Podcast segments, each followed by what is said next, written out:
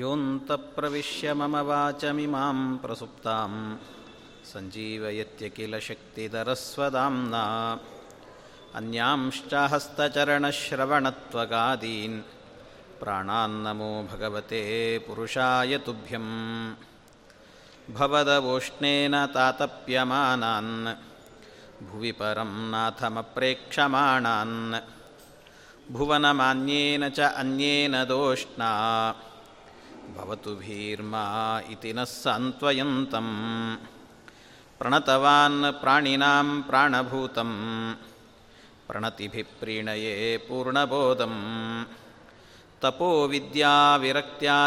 सद्गुणौगाकरानहम् वादिराजगुरून् वन्दे हयग्रीवपदाश्रयान् मूकोऽपि यत्प्रसादेन मुकुन्दशयनायते ರಾಜರಾಜಾಯತೆ ರಿಕ್ತೋ ರಾಘವೇಂದ್ರಂ ತಮಾಶ್ರಯೇ. ಅನವದ್ಯಾತ್ಮಚಾರಿತ್ರಂ ವಾದಿಕದ್ಯೋತಭಾಸ್ಕರಂ. ವಿದ್ಯಾಮಾನ್ಯಗುರುಂ ವಂದೇ ವಿದ್ಯಾವಿದ್ಯೋತಭಾಸ್ವರಂ. ಶ್ರೀವಿಶ್ವೇಶತೀರ್ಥಗುರುಭ್ಯೋ ನಮಃ. ನಾರಾಯಣಂ ಸುರಗುರುಂ ಜಗದೇಕನಾಥಂ. ಭಕ್ತಪ್ರಿಯಂ ಸಕಲಲೋಕನಮಸ್ಕೃತಂಚ. ತ್ರೈಗುಣ್ಯವರ್ಜಿತಮಜಂ ವಿಭುಮಾದ್ಯಮೀಶಂ. ವಂದೇ ಭವಗ್ನಮರಾಸುರಸಿದ್ಧವಂದ್ಯಂ ಶ್ರೀ ಗುರುಭ್ಯೋ ನಮಃ. ಹರಿ ಓಂ ಹರಿ ಓಂ ಹರಿ ಓಂ.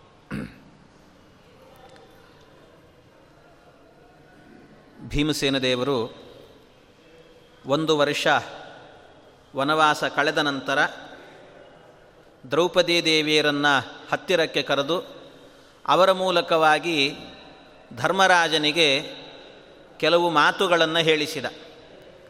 ಅದರಲ್ಲಿ ಧರ್ಮರಾಜ ಕ್ಷಮೆ ಎನ್ನುವಂಥದ್ದು ರಾಜನ ಗುಣ ಅಂತ ಹೇಳಿದ. ಅದಕ್ಕೆ ದ್ರೌಪದಿ ದೇವಿಯರು ಹೇಳಿದರು, ಎಲ್ಲರಲ್ಲೂ ಕ್ಷಮೆ ಒಳ್ಳೆಯದಲ್ಲ ಅಂತ. ಆಗ ಅವನು ತಪ್ಪೇ ಮಾಡಲಿಲ್ಲ. ವ್ಯಕ್ತಿ ತಪ್ಪು ಮಾಡಿದರೆ ನಾವು ಹೇಳ್ಬೋದಿತ್ತು. ಎಲ್ಲರ ಒಳಗೂ ಭಗವಂತನೇ ನಿಂತು ಕರ್ಮವನ್ನು ಮಾಡಿಸುವವನು ಅಂತ ದ್ರೌಪದಿ ದೇವ್, ಆ ಧರ್ಮರಾಜ ಹೇಳಿದ. ಅದಕ್ಕೆ ದ್ರೌಪದಿ ದೇವಿಯರು ಹೇಳಿದರು? ಎಲ್ಲವನ್ನೂ ಕೂಡ ಭಗವಂತನೇ ಮಾಡಿಸೋದು ಅಂತಾದರೆ, ಹಾಗಾದರೆ ಶುಭಾಶುಭ ಕರ್ಮಗಳ ಫಲವು ಭಗವಂತನಿಗೆ ಬರಬೇಕಾದೀತು. ಆದ್ದರಿಂದ ಕನಿಷ್ಠ ಪಕ್ಷದ ಒಂದು ಕರ್ತೃತ್ವ ಎನ್ನುವಂತಹದ್ದು ಜೀವನಲ್ಲೂ ಕೂಡ ಇದೆ ಅಂತ ಹೇಳುವಾಗ ಸಿಟ್ಟು ಬಂತು. ಆಗ ಹರಿಯಲ್ಲೇನೆ ನೀನು ಶುಭಾಶುಭ ಕರ್ಮಗಳ ಲೇಪವನ್ನು ಚಿಂತನೆ ಮಾಡ್ತಾ ಇದ್ದಿ ಅಂತ ಸಿಟ್ಟು ಮಾಡಿದಾಗ ಆಗ ಹೆಣ್ಣಾದವಳು, ಸ್ತ್ರೀ, ಗಂಡ ತುಂಬ ಸಿಟ್ಟು ಮಾಡಿಕೊಂಡಾಗ ಆ ಸಂದರ್ಭದಲ್ಲಿ ಮಾತನಾಡಲಿಕ್ಕೆ ಹೋಗಬಾರದು ಅಂತ ಲೋಕಕ್ಕೆ ನೀತಿಯನ್ನು ತೋರಿಸ್ಲಿಕ್ಕೆ ವಾಚಾಲತಾ ನಾತಿತರಾಂ ಹಿ ಶೋಭತೆ ಸ್ತ್ರೀಣಾಂ ತತಪ್ರಾಹ ವೃಕೋದರಸ್ತಂ ಅಲ್ಲಿಗೆ ಮಾತನ್ನು ನಿಲ್ಲಿಸಿದಂತೆ ಇಷ್ಟು ಮಾತು ನಿಲ್ಲಿಸಲಿಕ್ಕೆ ಪುರುಸೊತ್ತಿಲ್ಲ. ಭೀಮಸೇನ್ ದೇವರು ಪ್ರವೇಶವನ್ನು ಮಾಡಿದರು. ಭೀಮಸೇನ್ ದೇವರು ಪ್ರವೇಶವನ್ನು ಮಾಡಿ ಅವರು ಹೇಳ್ತಿದ್ದಾರೆ, ಏನು ಗೊತ್ತೇ ಇಲ್ಲ ಅನ್ನುವಂತೆ ಬಂದು ಏನೋ ಮಾತಾಡ್ತಾ ಇದ್ರಿ, ಏನೋ ಜೀವ, ಕರ್ತೃತ್ವ, ಸ್ವತಂತ್ರ, ಏನೇನೋ ಹೇಳ್ತಾ ಇದ್ದೀರಿ, ಏನು ಮಾತು ನಿಮ್ಮದು ನಿಮ್ಮಲ್ಲಿ ಏನು ಚರ್ಚೆ ನಡೀತಾ ಇದೆ ಹೇಳಿ ಅನ್ನುವಾಗ ವಿಷಯವನ್ನು ಹಾಗೆ ದ್ರೌಪದಿ ದೇವಿಯರು ಹೇಳಿದರು. ದ್ರೌಪದಿ ದೇವಿಯರೆಲ್ಲ ವಿಚಾರವನ್ನು ಮಾಡಿ, ಅವರು ಹೇಳಿದಾಗ ಭೀಮಸೇನ್ ದೇವರು ಆ ಸಂದರ್ಭದಲ್ಲಿ ಧರ್ಮರಾಜನಿಗೆ ಹೇಳ್ತಾ ಇದ್ದಾರೆ, ರಾಜನ್, ಏನು ಹೇಳ್ತಾ ಇದ್ದೀನಿ ನೀನು? ದ್ರೌಪದಿ ದೇವಿ ಹೇಳಿದ್ರಲ್ಲಿ ಯಾವ ತಪ್ಪೂ ಇಲ್ಲ. ಅವಳು ಹೇಳಿದ್ದೆಲ್ಲ ಶುದ್ಧವಾಗಿದೆ. ಅದರಿಂದಾಗಿ ಅದನ್ನೇ ಸತ್ಯ, ತಥ್ಯ ಅಂತ ಒಪ್ಪಿಕೊಳ್ಳಬೇಕು. ಅಂಥ ವಿಚಿ, ವಿಶಿಷ್ಟವಾದಂಥ ವಿಚಾರವನ್ನು ಮುಂದೆ ಇಟ್ಟಿದ್ದಾಳೆ. ರಾಜನ್ ವಿಷ್ಣು ಸರ್ವಕರ್ತಾನ ಚಾನ್ಯ ತತ್ತಂತ್ರಮೇವಾನ್ಯದಸೌ ಸ್ವತಂತ್ರ, ತಥಾಪಿ ಪುಂಸ ವಿಹಿತಂ ಸ್ವಕರ್ಮ ಕಾರ್ಯಂ ತ್ಯಾಜ್ಯಂ ಚಾನ್ಯದತ್ಯಂತ ಯತ್ನಾತ್. ವಿಶೇಷವಾಗಿ ಭಗವಂತನೇ ಸರ್ವೋತ್ತಮ, ಅವನೇ ಸರ್ವತಂತ್ರ ಸ್ವತಂತ್ರ. ಎಲ್ಲರಲ್ಲೂ ಕೂಡ ನಿಂತು ಪ್ರೇರಣೆ ಮಾಡುವವನು ಅವನೇ. ಆದರೂ ಕೂಡ ಜೀವನಿಗಾಗುವಾಗ ಅವನದ್ದೇ ಆದಂಥ ಸಣ್ಣ ಮಟ್ಟದ ಕರ್ತೃತ್ವ ಎನ್ನುವಂಥದ್ದು ಕೆಲಸದಲ್ಲಿ ಅವನಿಗೂ ಇದೆ ಅಂತ ಒಪ್ಪಿಕೊಳ್ಳಬೇಕು. ಅವನಿಗೂ ಒಂದು ಕರ್ತೃತ್ವ ಎನ್ನುವಂಥದ್ದಿದೆ ಆದರೆ ಆ ಕರ್ತೃತ್ವ ಎಂಥದ್ದು ಭಗವಂತನಲ್ಲಿ ಕರ್ತೃತ್ವ ಇದೆ. ಭಗವಂತನ ಕರ್ತೃತ್ವ ಎನ್ನುವಂಥದ್ದು ಸ್ವತಂತ್ರ ಕರ್ತೃತ್ವ. ಆದರೆ ಜೀವನಲ್ಲಿರುವಂಥ ಕರ್ತೃತ್ವ ಎನ್ನುವಂಥದ್ದು ಅಧೀನ ಕರ್ತೃತ್ವ ಅಂತ ಹೇಳ್ತಾರೆ. ಅದು ಭಗವಂತನ ಅಧೀನವಾಗಿರುತ್ತೆ. ಅದರಿಂದಾಗಿ ಜೀವನಲ್ಲೂ ಕೂಡ, ಇಲ್ಲದೇ ಇದ್ದರೆ ಜೀವ ಪ್ರವೃತ್ತಿಯೇ ಮಾಡಲಿಕ್ಕಿಲ್ಲ.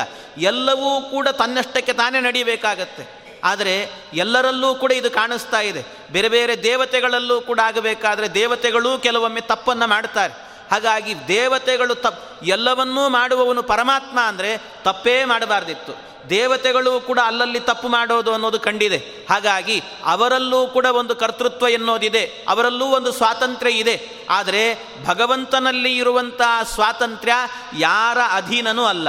ಆದರೆ ಜೀವರಲ್ಲಿ ಇರುವಂಥ ಸ್ವಾತಂತ್ರ್ಯ ಭಗವಂತನ ಅಧೀನ, ಅಧೀನವಾಗಿದೆ. ಆದ್ದರಿಂದ ಅದನ್ನು ದತ್ತ ಸ್ವಾತಂತ್ರ್ಯ ಅಂತ ಕರೀತಾರೆ. ದತ್ತವಾದ, ಭಗವಂತನಿಂದ ದತ್ತವಾಗಿರುವಂಥ ಸ್ವಾತಂತ್ರ್ಯ ಅಂತೆ. ಅಂತಹ ಸ್ವಾತಂತ್ರ್ಯ ಇದೆ. ಆದ್ದರಿಂದಾಗಿ ಆಸ್ತಿಕರಾದವರೆಲ್ಲರೂ ಕೂಡ ಸಂಧ್ಯಾ ವಂದನೆ ಮೊದಲಾದಂಥ ವಿಹಿತ ಕರ್ಮಗಳಲ್ಲಿ ಪ್ರವೃತ್ತಿಯನ್ನು ಮಾಡುತ್ತಾರೆ.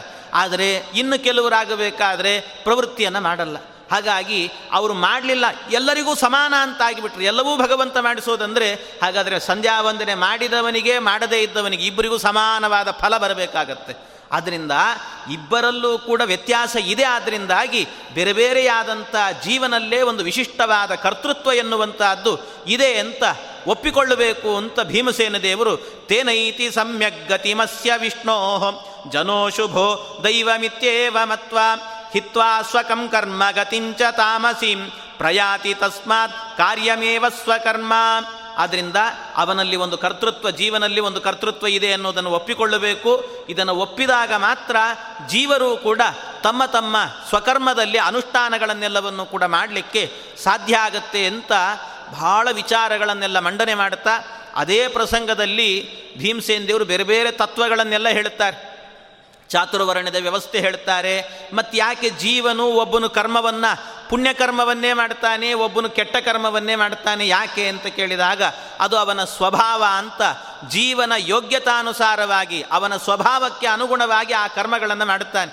ಯಾಕೆ ಅಂದರೆ, ಅದು ಜೀವನ ಸ್ವಭಾವ ಅಂದರೆ, ಕೆಲವರು ಜೀವದಲ್ಲಾಗಬೇಕಾದ್ರೆ ಆ ಸ್ವಭಾವ ಎನ್ನುವಂಥದ್ದು ಒಳಗೇ ಇರುತ್ತಂತೆ. ಅದನ್ನು ಪರಮಾತ್ಮನೇ ಬದಲು ಮಾಡಲಿಕ್ಕೆ ಹೋಗೋದಿಲ್ಲ. ಆದರೆ ಬದಲು ಮಾಡೋ ಶಕ್ತಿ ಇಲ್ಲ ಅಂತ ಅರ್ಥ ಅಲ್ಲ ಮತ್ತೆ. ಭಗವಂತನಿಗೆ ಆ ಶಕ್ತಿ ಇದೆ. ಇದ್ದರೂ ಸ್ವಭಾವವನ್ನು ಬದಲು ಮಾಡೋದಿಲ್ಲ. ಉದಾಹರಣೆಗೆ ಹೇಳಬೇಕು ಅಂದರೆ, ಒಂದು ಮಾವಿನ ಹಣ್ಣಿರುತ್ತೆ. ಆ ಮಾವಿನ ಹಣ್ಣಿನ ಗೊರಟನ್ನು ಭೂಮಿಯಲ್ಲಿ ಹೂತಿಟ್ಟಾಗ ಒಂದು ಮಾವಿನ ಮರ ಬಿಡುತ್ತೆ. ಆ ಮಾವಿನ ಮರ ಬಿಟ್ಟಾಗ ಆ ಮಾವಿನ ಎರಡು ಮರಗಳನ್ನು ಹಾಕಿದಾಗ ಒಂದು ಮಾವಿನ ಮರದಲ್ಲಿರುವಂಥ ಹಣ್ಣು ಭಾಳ ಸಿಹಿಯಾಗಿರುತ್ತೆ. ಇನ್ನೊಂದು ಮಾವಿನ ಹಣ್ಣಿನಲ್ಲಿ ಆಗಬೇಕಾದ್ರೆ ಇನ್ನೊಂದು ಮರದಲ್ಲಿ ಭಾಳ ಹುಳಿಯಾಗಿರುತ್ತೆ. ಯಾಕೆ ಅಂತ ಕೇಳಿದ್ರೆ ಎರಡೂ ಮಾವಿನ ಗೊರಟೇನೆ. ಇದು ಸಿ ಇದೆ, ಇದು ಹುಳಿ ಇದೆ. ಯಾಕೆ ಅಂದರೆ ಆ ಬೀಜದ ಸ್ವಭಾವ ಅಂತ ಅರ್ಥ ಮಾಡಿ ಆ ಬೀಜದ ಸ್ವಭಾವ ಎನ್ನುವಂಥದ್ದು ಹುಳಿ ಇತ್ತು ಅಂದರೆ ಅದು ಹುಳಿ ಬರ್ತದೆ ಅದು ಇನ್ನೂ ಎಷ್ಟೆಷ್ಟು ಅಂದರೆ ಒಂದೇ ಮರದಲ್ಲೇನೆ ಎರಡೆರಡು ರೀತಿ. ಕೆಲವೊಬ್ಬರು ಹಾಗೂ ಇರ್ತಾರೆ. ಕೆಲವೊಬ್ಬರಲ್ಲಾಗಬೇಕಾದ್ರೆ ಕೆಲವರು ಒಂದು ದಿವಸ ನೋಡಿದರೆ ಭಾರೀ ಜಪಾನುಷ್ಠಾನಗಳನ್ನೆಲ್ಲ ಮಾಡಿಬಿಡ್ತಾರೆ. ಇನ್ನೊಂದು ದಿವಸಕ್ಕೆ ನೋಡಿದರೆ ಏನೂ ಮಾಡೋದಿಲ್ಲ. ಹಾಗಿರುತ್ತೆ. ಅಂಥವರು. ಆದ್ದರಿಂದ ಒಂದೇ ಮರದಲ್ಲೇ ಒಂದು ಹುಳಿಯಾದ ಮಾವಿನ ಹಣ್ಣು ಬಿಡುತ್ತೆ, ಒಂದು ಸಿಹಿಯಾದ ಮಾವಿನ ಹಣ್ಣು ಬಿಡುತ್ತೆ. ಇನ್ನೂ ಎಷ್ಟರ ಮಟ್ಟಿಗೆ ಅಂದರೆ ಭಗವಂತನ ವೈಚಿತ್ರ್ಯ ಇದೆಲ್ಲವೂ ಕೂಡ ಬಹುಚಿತ್ರ ಜಗತ್ ಬಹುದಾಕರಣ ಅಂತ ಹೇಳ್ತಾರಲ್ಲ ಪರಮಾತ್ಮನ ಸೃಷ್ಟಿ. ಒಂದೇ ಹಣ್ಣಿನಲ್ಲಿ ಒಂದು ಭಾಗ ಹುಳಿ ಇರುತ್ತೆ, ಇನ್ನೊಂದು ಭಾಗ ಸಿಹಿ ಇರುತ್ತೆ. ಅನುಭವ, ಅನುಭವಿಸಿದವರಿಗೆ ಗೊತ್ತಿರುತ್ತೆ ಅದೆಲ್ಲವೂ ಕೂಡ. ಹಾಗೆ ಆ ರೀತಿ ಅದು ಸ್ವಭಾವಕ್ಕೆ ಅನುಗುಣವಾಗಿ ಇರುತ್ತೆ ಅಂತ ಜೀವನಿಗೂ ಕೂಡ ಒಂದೊಂದು ಸ್ವಭಾವ ಎನ್ನುವಂಥದ್ದು ಒಳಗೆ ಇರುತ್ತೆ.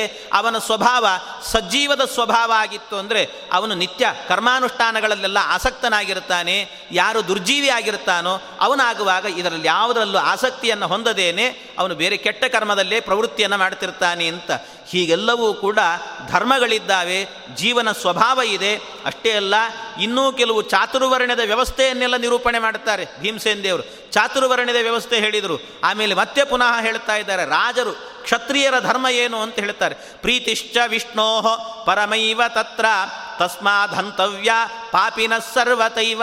ರಾಜನ ಧರ್ಮ ಏನು ಅಂತ ಕೇಳಿದರೆ, ಮಹಾಪಾಪಿಗಳು ಅಂತ ಯಾರಿರ್ತಾರೋ ಅವರನ್ನು ಹಿಂದೂ ಮುಂದೂ ಯೋಚನೆ ಮಾಡದೆ ಕೊಲ್ಲಬೇಕು ಅಂತ. ಇದು ರಾಜರ ಧರ್ಮ ಅಂತ ಹೇಳಿದ್ದಾರೆ. ಹಿಂದೂ ಮಹಾಪಾಪಿಷ್ಟರನ್ನು ದುರ್ಜನರನ್ನಾಗಬೇಕಾದ್ರೆ ಹಾಕಿ ಕೊಲ್ಲಬೇಕಂತೆ. ಇನ್ನೂ ಕೆಲವು ಧರ್ಮಗಳಿದ್ದಾವೆ. ರಾಜನಿಗೆ ಏನು ಅಂದರೆ, ಯಾರಾದರೂ ಸಾಮಾನ್ಯ ಜನರು ಕಳ್ತನ ಇನ್ನೊಂದು ಮತ್ತೊಂದು ಸಣ್ಣ ಪುಟ್ಟ ತಪ್ಪನ್ನು ಮಾಡಿದರೆ ಅವರನ್ನು ರಾಜ ಕೊಲ್ಲಿಕ್ಕೆ ಹೋಗಬಾರ್ದಂತೆ. ರಾಜ ಮತ್ತೊಬ್ಬರಿಗೆ ಹೇಳಿ ಶಿಕ್ಷೆ ಕೊಡಿಸ್ಬೇಕು ಅಷ್ಟೇ ಹೊರತು ರಾಜನೇ ಕೊಲ್ಲಬಾರದು ಅಂತಿದೆ. ಈ ರೀತಿ ಏವಂ ಧರ್ಮೋ ವಿಹಿತ ವೇದ ಏವ ವಾಕ್ಯಂ ವಿಷ್ಣೋಹೋ ಪಾಂಚರಾತ್ರೇಶು ತಾದೃಕ್ ಇದೆಲ್ಲವೂ ಕೂಡ ವಿಷ್ಣು, ಆ, ವೇದದ ಮಾತುಗಳಿವೆಲ್ಲವೂ ಕೂಡ. ವೇದದಲ್ಲಿ ಬಂದಿರುವಂಥ ವಿಚಾರಗಳು, ಅದನ್ನೇ ನಾನು ಇಲ್ಲಿ ತನಕಲೂ ಕೂಡ ನಿರೂಪಣೆ ಮಾಡಿದ್ದೇನೆ. ಆದ್ದರಿಂದ ಇವರೇನಿದ್ದಾರೆ ಏವಂ ಧರ್ಮ ಶಾಶ್ವತೋ ವೈದಿಕೋಹಿ ಇದು ನಿಜವಾದ ವೈದಿಕ ಧರ್ಮ ಅಂತ ಹೇಳ್ತಾರೆ ಭೀಮಸೇನ್ ದೇವರು ನೋಡಿ. ಅವರು ನಿಜವಾದ ವೈದಿಕರು ಅಂದರೆ ಭೀಮಸೇನ್ ದೇವರೇನೆ. ದೊಡ್ಡ ವೈದಿಕರು. ಯಾಕೆಂದರೆ ವೇದದಲ್ಲಿ ಹೇಗೆ ಹೇಳಿದೆಯೋ ಹಾಗೇ ಹೇಳುವಂಥ ಆಚಾರ್ಯರು ಅಂದರೆ ನಿಜವಾದ ವೈದಿಕಾಚಾರ್ಯರು ಅಂದರೆ ಭೀಮಸೇನ್ ದೇವರು ಮಾತ್ರ. ಇನ್ನು ಉಳಿದವರೆಲ್ಲರೂ ಕೂಡ ಹೇಗೆ ಅಂದರೆ ಇವತ್ತೆಲ್ಲ ಇರ್ತಾರೆ. ವೈದಿಕಾಚಾರ್ಯರು ಅಂತ ಹೇಳ್ಕೊಳ್ತಿರ್ತಾರೆ. ಆದರೆ ನಿಜವಾಗಲೂ ವೈದಿಕಾಚಾರ್ಯರು ಅವರು ಆಗಿರೋದಿಲ್ಲ. ಭೀಮಸೇನ್ ದೇವರು ಮಾತ್ರ ವೈದಿಕಾಚಾರ್ಯರಾಗಿರ್ತಾರೆ. ಇವರೆಲ್ಲ ಏನು ಅಂದರೆ ವೈದಿಕ ಊಟಕ್ಕೆ ಹೋಗೋ ಆಚಾರ್ಯರು ಅಷ್ಟೇ. ವೈದಿಕ ಆಚಾರ್ಯರು ಅಂತ ಅವ್ರಿಗೆ ಹೆಸರು. ಅವರು ವೈದಿಕಾಚಾರ್ಯರು ಅಂತ. ನಿಜವಾದ ವೈದಿಕಾಚಾರ್ಯರು ವೇದದಲ್ಲಿ ವಿಹಿತವಾದದ್ದನ್ನು ಹಾಗೆ ಚಾಚು ತಪ್ಪದೆ ಮಾಡುವವರು, ಅದನ್ನು ಹೇಳುವವರು ಅಂತ ಹೇಳಿದರೆ ಭೀಮಸೇನ್ ದೇವರು ಮಾತ್ರ. ಆ ರೀತಿ ಏವಂ ಧರ್ಮ ಶಾಶ್ವತೋ ವೈದಿಕೋಹಿ ಇದೆಲ್ಲವೂ ಕೂಡ ವೈದಿಕ ಧರ್ಮಗಳು ಅಂತ ಅದರ ನಿರೂಪಣೆಯನ್ನು ಮಾಡಿ, ನೀನು ಈಗಲೂ ಬೇಕಾದರೆ ಹೇಳು. ಒಂದು ಕ್ಷಣದಲ್ಲಿ ನಿನ್ನ ಅಪ್ಪಣೆ ಇಲ್ಲ ಅಂತ ಕಾಯ್ತಾ ಇದ್ದೇನೆ ಅಂತಾನೆ. ನಿನ್ನ ಅಪ್ಪಣೆ ಇಲ್ಲ. ಆದ್ದರಿಂದ ನೀನು ಒಂದು ಸರ್ತಿ ಆಜ್ಞೆಯನ್ನು ಕೊಟ್ಟರೆ ದಾತಾಸ್ಯ ನುಗ್ನಾಂ ಯದಿತಾನ್ನಿಹತ್ಯ ತ್ವಯ್ಯೇವ ರಾಜ್ಯಂ ಸ್ಥಾಪಯಾಮ್ಯದ್ಯ ಸಮ್ಯಕ್. ಭೀಮಸೇನ್ ದೇವರು ಹೇಳ್ತಾರೆ ನೀನು ಒಂದೇ ಒಂದು ಸರ್ತಿ ಅಪ್ಪಣೆ ಕೊಡು. ಈ ಕ್ಷಣದಲ್ಲೂ ಬೇಕಾದರೆ ಹೇಳು ಕ್ಷಣ ಮಾತ್ರದಲ್ಲಿ ಹೋಗಿ ದುರ್ಯೋಧನಾದಿಗಳನ್ನೆಲ್ಲರನ್ನೂ ಕೂಡ ನನ್ನ ಕಾಲಡಿಯಲ್ಲಿ ಹಾಕಿ ಅವರನ್ನು ಪುಡಿ ಪುಡಿ ಮಾಡಿಬಿಡ್ತೇನಂತೆ. ನಿನ್ನನ್ನು ಸಿಂಹಾಸನದಲ್ಲಿ ಕೂಡಿಸ್ತೇನೆ. ನಿನ್ನ ಆಜ್ಞೆ ಒಂದು ಇಲ್ಲ ಅಂತ ಸುಮ್ಮನೆ ಕೂತಿದ್ದೇನೆ ಹೊರತು ಇನ್ಯಾವ ಕಾರಣವೂ ಇಲ್ಲ ಅಂದರು ಭೀಮಸೇನ ದೇವರು. ಅಷ್ಟೇ ಅಲ್ಲ, ನೀನೇನಾದರೂ ಒಂದು ವೇಳೆ ಅಂದುಕೊಂಡಿದ್ದರೆ ಭೀಮಸೇನ್ ದೇವರು ಹೇಳ್ತಾರೆ, ನೀನೇನಾದರೂ ಅಂದುಕೊಂಡಿದ್ದಿ, ಇಲ್ಲ ಏನೇ ಆದರೂ ಕೂಡ ಜೂಜಾಟವನ್ನು ಆಡಿ, ಜೂಜಾಟದಲ್ಲಿ ಹನ್ನೆರಡು ವರ್ಷಗಳ ಕಾಲ ವನವಾಸವನ್ನು ಮಾಡುತ್ತೇನೆ, ಆಮೇಲೆ ಒಂದು ವರ್ಷ ನಾನು ಅಜ್ಞಾತವಾಸ ಮಾಡುತ್ತೇನೆ, ಆಮೇಲೆ ಬರ್ತೇನೆ ಅಂತ ಮಾತು ಕೊಟ್ಟಿದ್ದೇನೆ ಆದ್ದರಿಂದ ಈಗ ಮಧ್ಯದಲ್ಲಿ ಹೋಗಬಾರದು ಅಂತ ನಿನಗೇನಾದರೂ ಇದ್ದರೆ ಹೇಳು, ಅದಕ್ಕೂ ಉತ್ತರ ಹೇಳ್ತೀನಿ ಅಂತಾರೆ ಭೀಮಸೇನ ದೇವರು. ಅದಕ್ಕೂ ಉತ್ತರ ಇದೆ ನನ್ನಲ್ಲಿ ಅಂದರು. ಏನು ಉತ್ತರ ಅಂತ ಕೇಳಿದರೆ, ವೇದ ಪ್ರಾಮಾಣ್ಯಾದ್ವತ್ರ ವತ್ಸ ಹಿ ಮಾಸೈಹಿ ಸಹಸ್ರಾಬ್ದಂ ಸತ್ರ ಮುಕ್ತಂ ನರಾಣಾಂ ಅಜ್ಞಾತಮೇಕಂ ಮಾಸ ಮುಷ್ಯಾತ ಶತ್ರುನ್ ನಿಹತ್ಯ ರಾಜ್ಯಂ ಪ್ರತಿಪಾದಯಾಮಹ ಭೀಮಸೇನ್ ದೇವರು ಹೇಳ್ತಾ ಇದ್ದಾರೆ, ಏನು ಅಂದರೆ ವೇದದಲ್ಲೇ ವೇದಕ್ಕೆ ಅನುಸಾರವಾಗಿ ಅರ್ಥವನ್ನು ಹೇಳ್ತೇನೆ. ನೀನೇನಂತ ಹೇಳಿದ್ದಿ? ಹನ್ನೆರಡು ವತ್ಸರಗಳ ಕಾಲ ನಾನು ವಾಸ ಮಾಡ್ತೇನೆ ಅಂತ ಹೇಳಿದ್ದಿ. ಹನ್ನೆರಡು ವತ್ಸರ. ಹನ್ನೆರಡು ವತ್ಸರ ಅಂದರೆ ಹನ್ನೆರಡು ವರ್ಷ ಅಂತ ಅರ್ಥ. ಹನ್ನೆರಡು ವತ್ಸರ ಅನ್ನೋ ಶಬ್ದಕ್ಕೆ ವತ್ಸರ ಅಂದರೆ ಬರೀ ವರ್ಷ ಅಂತ ಮಾತ್ರ ಅರ್ಥ ಇಲ್ಲ. ಮತ್ತೇನು ವೇದದಲ್ಲಾಗಬೇಕಾದ್ರೆ ವತ್ಸರ ಅನ್ನುವಂಥ ಶಬ್ದಕ್ಕೆ ತಿಂಗಳು ಅಂತಲೂ ಅರ್ಥ ಇದೆ. ಒಂದು ತಿಂಗಳಿಗೂ ಕೂಡ ವತ್ಸರ ಅಂತ ಕರೀತಾರೆ. ವೇದಗಳಲ್ಲಿ ಅಂಥದ್ದೆಲ್ಲ ಬೇಕಾದಷ್ಟು ಉಲ್ಲೇಖಗಳಿದ್ದಾವೆ. ಅದರ ಉಲ್ಲೇಖವನ್ನು ನಾನು ಕೊಡುತ್ತೇನೆ ಅಂತಾರೆ ಭೀಮಸೇನ್ ದೇವರು. ಹಾಗಾಗಿ ವೇದದಲ್ಲೇ ಹೇಳಿದ್ದಾರೆ, ವತ್ಸರ ಅನ್ನೋ ಶಬ್ದಕ್ಕೆ ಇನ್ನು ಕೆಲವು ಕಡೆ ಹೇಳುತ್ತಾರೆ, ಮಾಸ ಅಂದರೆ ಏನು? ಮಾಸ ಅಂತ ಹೇಳಿದರೆ ತಿಂಗಳು ಅಂತ ಅರ್ಥ. ಆದರೆ ತಿಂಗಳು ಮಾತ್ರ ಅಲ್ಲ, ಮಾಸ ಅನ್ನೋದಕ್ಕೆ ಪಕ್ಷ ಅಂತಲೂ ಅರ್ಥ ಇದೆ ಸಂಸ್ಕೃತದಲ್ಲಿ. ಮಾಸ ಶಬ್ದಕ್ಕೆ ಪಕ್ಷ ಅಂತಲೂ ಅರ್ಥ. ಮಾಸಾವೈ ಪಕ್ಷ ಅಂತ ಹೇಳ್ತಾರೆ. ನಿಜವಾಗ್ಲೂ ಹೇಳಬೇಕಂದ್ರೆ ಚಾತುರ್ಮಾಸ್ಯ ಅಂತ ಹೇಳ್ತೀವಿ. ಚಾತುರ್ಮಾಸ್ಯ, ಯಾರು ಮಾಡ್ತಾರೆ ಹೇಳಿ ಚಾತುರ್ಮಾಸ್ಯವನ್ನು? ಯಾವ ಸನ್ಯಾಸಿಗಳು ಚಾತುರ್ಮಾಸ್ಯ, ನಾಲ್ಕು ತಿಂಗಳುಗಳ ಕಾಲ ಎಲ್ಲಾದರೂ ಕೂತಿರ್ತಾರ? ಎರಡು ತಿಂಗಳಾಗಲಿಕ್ಕೆ ಪುರುಸೋತಿಲ್ಲ ಎದ್ದು ಹೋಗಿರ್ತಾರೆ ಆಗಲೇ. ಆದ್ದರಿಂದ ಚಾತುರ್ಮಾಸ್ಯ ಅನ್ನೋದಕ್ಕೆ ಅರ್ಥ ಅಂದರೆ ನಾಲ್ಕು ಪಕ್ಷಗಳು ಅಂತ ಅರ್ಥ.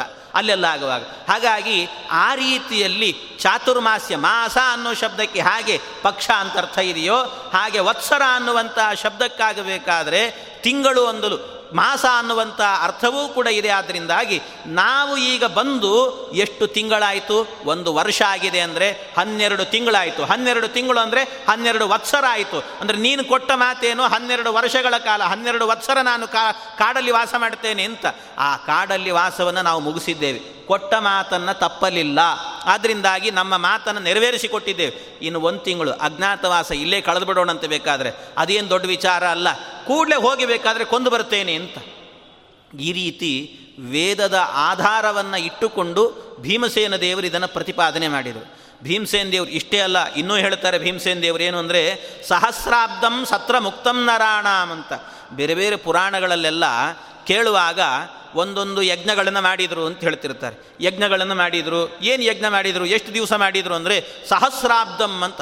ಒಂದು ಸಾವಿರ ವರ್ಷಗಳ ಕಾಲ ಯಜ್ಞವನ್ನು ಮಾಡಿದರು ಅಂತ ಬರ್ತದೆ ನಮಗೊಂದೊಂದು ಸರ್ತಿ ಪುರಾಣ ಕೇಳುವಾಗ ಅನಿಸುತ್ತೆ ಕೆಲವೊಮ್ಮೆ. ಆದರೂ ಕೇಳಿ ಕೇಳಿ ಅಭ್ಯಾಸ ಆದವರಿಗೆ ಏನೋ ಸಾವಿರ ವರ್ಷ ಹೇಳ್ತಿರ್ತಾರೆ ಬಿಡು ಮಾಮೂಲಿದು ಅಂತ ಕೇಳ್ಕೊಂಡು ಹಾಗೆ ಹೋಗ್ತಿರ್ತಾರೆ. ಆದರೆ ನಿಜವಾಗಲೂ ಪ್ರಶ್ನೆ ಮಾಡಬೇಕು ಅಂತ ಅನಿಸಿದವನಿಗೆ, ಅಲ್ಲ ಸಾವಿರ ವರ್ಷ ಯಜ್ಞ ಮಾಡುವುದಂದ್ರೆ ಏನು ಅರ್ಥ ಇದು? ಅಷ್ಟು ಸಾವಿರ ವರ್ಷ ಯಜ್ಞ ಮಾಡಲಿಕ್ಕೆ ಸಾಧ್ಯನೇ ಇದು ಅನ್ನೋದಕ್ಕೆ ಅದಕ್ಕೆ ಹೇಳ್ತಾರೆ ಆಚಾರ್ಯರು, ಸಹಸ್ರಾಬ್ದಂ ಸತ್ರಮುಕ್ತಂ ನರಾಣಂ ಅಜ್ಞಾತಮೇಕಂ ಮಾಸ ಮುಷ್ಯಾತ ಶತ್ರುನ್. ಅದಕ್ಕೆ ಸಹಸ್ರ ವರ್ಷ ಅಂದರೆ, ಸಾವಿರ ವರ್ಷ ಅನ್ನೋದಕ್ಕೆ ಅರ್ಥ ಏನು ಅಂದರೆ, ಸಾವಿರ ತಿಂಗಳು ಅಂತ ಅರ್ಥ. ಸಾವಿರ ತಿಂಗಳು ಮಾಡಿದರು. ವೇದಗಳಲ್ಲೆಲ್ಲ ಆಗಬೇಕಾದ್ರೆ ಸಾವಿರ ವರ್ಷ ಅಂತ ಶಬ್ದ ಬಂತು ಅಂದರೆ, ಅದರ ಅರ್ಥ ಏನು ಮಾಡಬೇಕು? ಸಾವಿರ ತಿಂಗಳು ಅಂತ ಮಾಡಬೇಕಂತ. ಸಾವಿರ ತಿಂಗಳುಗಳ ಕಾಲ ಆ ಹೋಮವನ್ನು ಮಾಡಿದ್ದರ ಫಲ ಏನು ಅಂದರೆ ಒಂದು ವರ್ಷ ಮಾಡಿದಾಗ ಎಷ್ಟು ಪುಣ್ಯ ಬರುತ್ತೋ ಅಷ್ಟು ಪುಣ್ಯ ಸಾವಿರ ತಿಂಗಳಿಗೆ ಬರುತ್ತೆ ಅಂತ ಅರ್ಥ ಅಂತದಕ್ಕೆ. ಹಾಗೆ ಅರ್ಥವನ್ನು ಮಾಡಬೇಕು ಅಂತ ಭೀಮಸೇನ್ ದೇವರು ಅದನ್ನು ನಿರೂಪಣೆ ಮಾಡುತ್ತಾ ಇದ್ದಾರೆ. ಆದ್ದರಿಂದ ನಮ್ಮದ್ದು ಕೂಡ ಹನ್ನೆರಡು ತಿಂಗಳಾಗಿದೆ ಅಂದರೆ ಹನ್ನೆರಡು ವತ್ಸರ ಆಯಿತು. ವತ್ಸರ ಆಗಿದೆ ಆದ್ದರಿಂದ ನಾವು ಕೊಟ್ಟ ಮಾತನ್ನು ನೆರವೇರಿಸಿದ್ದೇವೆ. ಇನ್ನು ಬೇಕಾದರೆ ಈಗಲೇ ಹೇಳು. ನಿಹತ್ಯ ರಾಜ್ಯಂ ಪ್ರತಿಪಾದಯಾಮಹ ಈಗಲೇ ಹೋಗಿ ಅವರನ್ನು ಕೊಂದು ನಾನು ಮತ್ತೆ ಆ ರಾಜ್ಯವನ್ನು ನಿನಗೆ ಕೊಡುವಂತೆ ಮಾಡ್ತೇನೆ. ಅಷ್ಟೇ ಅಲ್ಲ ರಾಜ, ನಮ್ಮ ಧರ್ಮ ಏನು ಗೊತ್ತಾ? ಮಾ ಮಿತ್ರಾಣಾಂ ತಾಪಕಸ್ತ್ವಂ ಭವೇತ. ಯಾವತ್ತೂ ನಿನ್ನ ಮಿತ್ರರಿಗೆ ನೀನು ಬೆಂಕಿ ಆಗಲಿಕ್ಕೆ ಹೋಗಬೇಡ. ಮಿತ್ರರಿಗೆ ಬೆಂಕಿ ಆಗಬೇಡ. ಮತ್ತು ಯಾರಿಗೆ ಬೆಂಕಿ ಆಗಬೇಕು? ತಥಾ ಅಮಿತ್ರಾಣಾಂ ನಂದಕಶ್ಚೈವ ರಾಜನ್. ಅಮಿತ್ರರಿಗೆ ನೀನು ಬೆಂಕಿ ಆಗಬೇಕು. ಆದರೆ ಅಮಿತ್ರರಿಗಾಗಬೇಕಾದ್ರೆ ನೀನೇನಾಗ್ತಾ ಇದ್ದಿ? ಅವರಿಗೆಲ್ಲ ಸುಖದಾಯಕನಾಗ್ತಿದ್ದಿ. ಮಿತ್ರರಿಗೇನೆ ನೀನು ದುಃಖದಾಯಕನಾಗ್ತಿದ್ದಿ. ನಾವೆಲ್ಲ ನಿನ್ನ ಮಿತ್ರರು. ನಿನ್ನ ಮಿತ್ರರಾದಂಥ ನಮಗೆ ಕಾಡಲ್ಲಿ ವಾಸ ಮಾಡುವಂತೆ ಮಾಡುತ್ತಿದ್ದಿ. ಜೂಜಾಟವನ್ನು ಮಾಡಿ, ಆಡಿ, ಅಧರ್ಮದಿಂದ ಮೆರಿತಾ ಇರುವಂಥ ದುರ್ಯೋಧನನಿಗೆ ಸುಖದ ಆಸೀನದಲ್ಲಿ, ಸಿಂಹಾಸನದಲ್ಲಿ ಕೂತ್ಕೋ ಸಿಂಹಾಸನವನ್ನು ಅವನ ಕೈ ಕೊಟ್ಟು ಬಂದಿದ್ದಿ. ಇದು ರಾಜಧರ್ಮನ? ಏನು ಹೇಳ್ತಾ ಇದ್ದೀನಿ ನೀನು? ಧರ್ಮರಾಜ, ಈಗಲೂ ಹೇಳು, ನಾನು ಹೋಗ್ತೇನೆ ಅಂತ ಹೇಳ್ತಾನೆ. ಈ ರೀತಿಯಲ್ಲಿ ಇಷ್ಟು ಪೂರ್ತಿಯಾಗಿ ಧರ್ಮರಾಜನಿಗೆ ಭೀಮಸೇನ್ ದೇವರು ಹೇಳ್ತಾ ಹೇಳ್ತಾ ಆಚಾರ್ಯ ಹೇಳ್ತಾರೆ ಒಂದು ಮಾತನ್ನು ಗೀತೋಪದೇಶ ನಡೆದೋಯ್ತು ಅಂತ ಹೇಳ್ತಾರೆ. ಏನು ಭಗವದ್ಗೀತೆ ಇದೆ? ಭ, ಪರಮಾತ್ಮ ಹೇಳುವ ಭಗವದ್ಗೀತೆಯನ್ನು ಮೊದಲೇ ಭೀಮಸೇನ್ ದೇವರು ಆಗಲೇ ಧರ್ಮರಾಜನಿಗೆ ಉಪದೇಶ ಮಾಡಿಬಿಟ್ಟಿದ್ರಂತೆ. ಇಷ್ಟು ದೊಡ್ಡ ಉಪದೇಶ ಇದೆ ಅಂತ ಹೇಳ್ತಾರೆ. ಇಷ್ಟೆಲ್ಲ ಎಲ್ಲ ಧರ್ಮಗಳನ್ನು ಉಪದೇಶ ಮಾಡಿದರು. ಹೀಗೆ ಗೀತೋಪದೇಶ ಎನ್ನುವುದು ನಡೆದು ಹೋಗಿತ್ತು. ಈ ರೀತಿ ಮಾಡಿ ಕೊನೆಗಿಷ್ಟು ಹೇಳಿದಾಗ, ತಸ್ಮಾತ್ ರಾಜನ್ ನಿರ್ವೀರ್ಯಾಹಿ ಶತ್ರುನ್ ಹಂತುಂ ಸರ್ವಾನ್ ಭೋಕ್ತು ಮೇವಾಧಿರಾಜ್ಯಂ ಈಗಲೇ ನೀನು ಅಪ್ಪಣೆ ಕೊಡು ಅಪ್ಪಣೆ ಕೊಡು ಅಂತ ಅವನನ್ನು ಪೀಡಿಸಿದಾಗ ಆಗ ಧರ್ಮರಾಜ ಅವನೇ ಹೇಳ್ತಾ ಇದ್ದಾನೆ, ಏವ ಮುಕ್ತೋ ಅಭ್ರವೀದ್ ಭೀಮಂ ಧರ್ಮಪುತ್ರೋ ಯುಧಿಷ್ಠಿರ. ಆ ಧರ್ಮರಾಜ ಹೇಳಿದಂತೆ ಭೀಮ, ನೀನು ಹೇಳಿದ್ದು ಹೌದು, ಒಪ್ಪಿಕೊಳ್ತೇನೆ. ನೀನು ಹೇಳಿರುವಂಥದ್ದು ವೇದ ಪ್ರಮಾಣದಿಂದಾಗಿ ಹನ್ನೆರಡು ತಿಂಗಳಾಯಿತು ಅಂದರೆ ಅದು ಹನ್ನೆರಡು ವತ್ಸರ, ಒಪ್ಪಿಕೊಳ್ತೀನಿ, ಇಲ್ಲ ಅಂತ ಹೇಳಿಲ್ಲ. ಆದರೆ ಹೇಗೆ ವತ್ಸರ ಅನ್ನೋ ಶಬ್ದಕ್ಕೆ ತಿಂಗಳು ಅಂತ ಅರ್ಥ ಇದೆಯೋ, ಅದೇ ರೀತಿಯಲ್ಲಿ ವರ್ಷ ಅನ್ನೋ ಅರ್ಥವೂ ಇದೆಯೋ ಇಲ್ಲೋ ಅಂತ ಕೇಳಿದೆ. ವರ್ಷ ಅನ್ನೋ ಅರ್ಥವೂ ಇದೆಯಲ್ಲ ಹಾಗಾಗಿ ವರ್ಷ ಅನ್ನುವ ಅರ್ಥವನ್ನಿಟ್ಟುಕೊಂಡಾಗ ದುರ್ಯೋಧನಾದಿಗಳು ಇಟ್ಟುಕೊಂಡಿರೋದು ಯಾವುದು ಅಂದರೆ ವರ್ಷ ಅಂತಲೇ ಇಟ್ಟುಕೊಂಡಿದ್ದಾರೆ ಅವರು. ಹಾಗಾಗಿ ವತ್ಸರ ಶಬ್ದಕ್ಕೆ ಅವರು ವರ್ಷ ಅಂತ ಇಟ್ಟುಕೊಂಡಿದ್ದಾರೆ. ಆದ್ದರಿಂದ ಅವರು ಯಾವ ರೀತಿ ಅರ್ಥವನ್ನು ಇಟ್ಟುಕೊಂಡಿದ್ದಾರೋ ಅದೇ ಅರ್ಥದಂತೆ ನಾವು ಕೂಡ ವನವಾಸವನ್ನು ಮಾಡೋಣ. ಅದಕ್ಕಾದರೂ ಅವಕಾಶ ಮಾಡಿಕೊಡು. ಒಂದು ವೇಳೆ ಈ ಹನ್ನೆರಡು ವರ್ಷಗಳ ಕಾಲ ಮುಗಿಸಿ ಹದಿಮೂರನೇ ವರ್ಷ ನಾವು ಅಜ್ಞಾತವಾಸವನ್ನು ಮುಗಿಸಿ ಹೋದಾಗ ಒಂದು ವೇಳೆ ರಾಜ್ಯವನ್ನು ಕೊಡೋದಿಲ್ಲ ಅಂತ ಹೇಳಿದರೆ, ಆಗ ನಾನೇ ಹೇಳುತ್ತೇನೆ ಬೇಕಾದರೆ ನಿನಗೆ ಆಜ್ಞೆ ಮಾಡುತ್ತೇನೆ ಯುದ್ಧವನ್ನು ಮಾಡು ಅಂತ ಹೇಳ್ತೇನೆ. ಭೀಮಸೇನ್ ದೇವರಿಗೆ ಇದೇ ಬೇಕಿತ್ತು. ಇಷ್ಟೊತ್ತು ಉಪದೇಶ ಮಾಡೋದರ ಕಾರಣ ಏನು ಅಂದರೆ, ಇವತ್ತಲ್ಲ ಮುಂದೆ ಆದರೂ ಕೂಡ ಹೋದರೆ ಈ ಧರ್ಮರಾಜ ಯುದ್ಧ ಮಾಡಲಿಕ್ಕೆ ಒಪ್ಪೋದಿಲ್ಲ ಇವನು, ಅದಕ್ಕೆ ಇವತ್ತೇ ಅದಕ್ಕೆ ಪೀಠಿಕೆ ಹಾಕಬೇಕು ಅಂತ ಹೋಗಿ ಒಂದು ವರ್ಷಕ್ಕೆ ಪೀಠಿಕೆ ಹಾಕಿಟ್ಟಿದ್ದಂತೆ ಭೀಮಸೇನ. ಒಂದೇ ವರ್ಷಕ್ಕೆ ಪೀಠಿಕೆ ಹಾಕಿ ಹದಿಮೂರು ವರ್ಷ ಆದ ನಂತರ ಯುದ್ಧಕ್ಕೆ ಒಪ್ಪಿಕೊಳ್ಬೇಕು ಆವತ್ತೇನಾದರೂ ಮಾತು ತಪ್ಪಿದ್ರೆ ಅವತ್ತು ಮಾತು ಕೊಟ್ಟಿದ್ದಿ ಅಂತ ಎಚ್ಚರಿಸ್ಲಿಕ್ಕೆ. ಅದಕ್ಕೆ ಮೊದಲೇ ಇಷ್ಟೆಲ್ಲ ಉಪಾಯ ಮಾಡಿ ಭೀಮಸೇನ್ ದೇವರು ದ್ರೌಪದಿ ದೇವಿಯನ್ನು ಕಳಿಸಿದರು. ಆಮೇಲೆ ದ್ರೌಪದಿ ದೇವಿಯ ಮೂಲಕ ತಾನೂ ಎಂಟ್ರಿ ಕೊಟ್ಟರು ಇಷ್ಟೆಲ್ಲ ಮಾತಾಡಿ ಅವನ ಬಾಯಿಯಿಂದ ಇದು ಬರೆಸಿದರು. ಇಷ್ಟು ಬರೆಸಿದರು. ನಾನೇ ಒಪ್ಪಿಕೊಳ್ತೀನಿ ಹದಿಮೂರು ವರ್ಷ ಆದ ನಂತರ ಯುದ್ಧ ಮಾಡಲಿಕ್ಕೆ ಅಂತ. ಇದಕ್ಕೂ ನೀನು ಒಪ್ಪಲಿಲ್ಲ ಅಂದರೆ ನಾನೇನು ಮಾಡಲಿಕ್ಕಾಗಲ್ಲ ಅಂತ ಸಿಟ್ಟು ಮಾಡಿಕೊಂಡೆ. ಇದಕ್ಕೂ ನೀನು ಒಪ್ಪೋದಿಲ್ಲ ಅಂದರೆ ನನ್ನ ಮಾತನ್ನೇ ನೀನು ತಿರಸ್ಕಾರ ಮಾಡ್ತಿ ಅಂದರೆ ಇವತ್ತ್ಯಾಕೆ ತಿರಸ್ಕಾರ ಮಾಡ್ತಾ ಇದ್ದಿ. ಆವತ್ತೇ ಜೂಜಾಡಬೇಕಾದ್ರೇ ನಾನಿದ್ದೆ ಅಲ್ಲಿ. ನನ್ನ ಮಾತನ್ನು ತಿರಸ್ಕಾರ ಮಾಡಿ ಆವತ್ತೇ ಅವ್ರನ್ನೆಲ್ಲ ಕೊಂದು ಹಾಕಬೇಕಿತ್ತು. ಯಾಕೆ ಸುಮ್ಮನೆ ಇದ್ದಿ ನೀನು? ಅವತ್ತ್ಯಾಕೆ ಸುಮ್ಮನಿದ್ದಿ ಇವತ್ತ್ಯಾಕೆ ಮಾತಾಡ್ತಿದ್ದೀನಿ?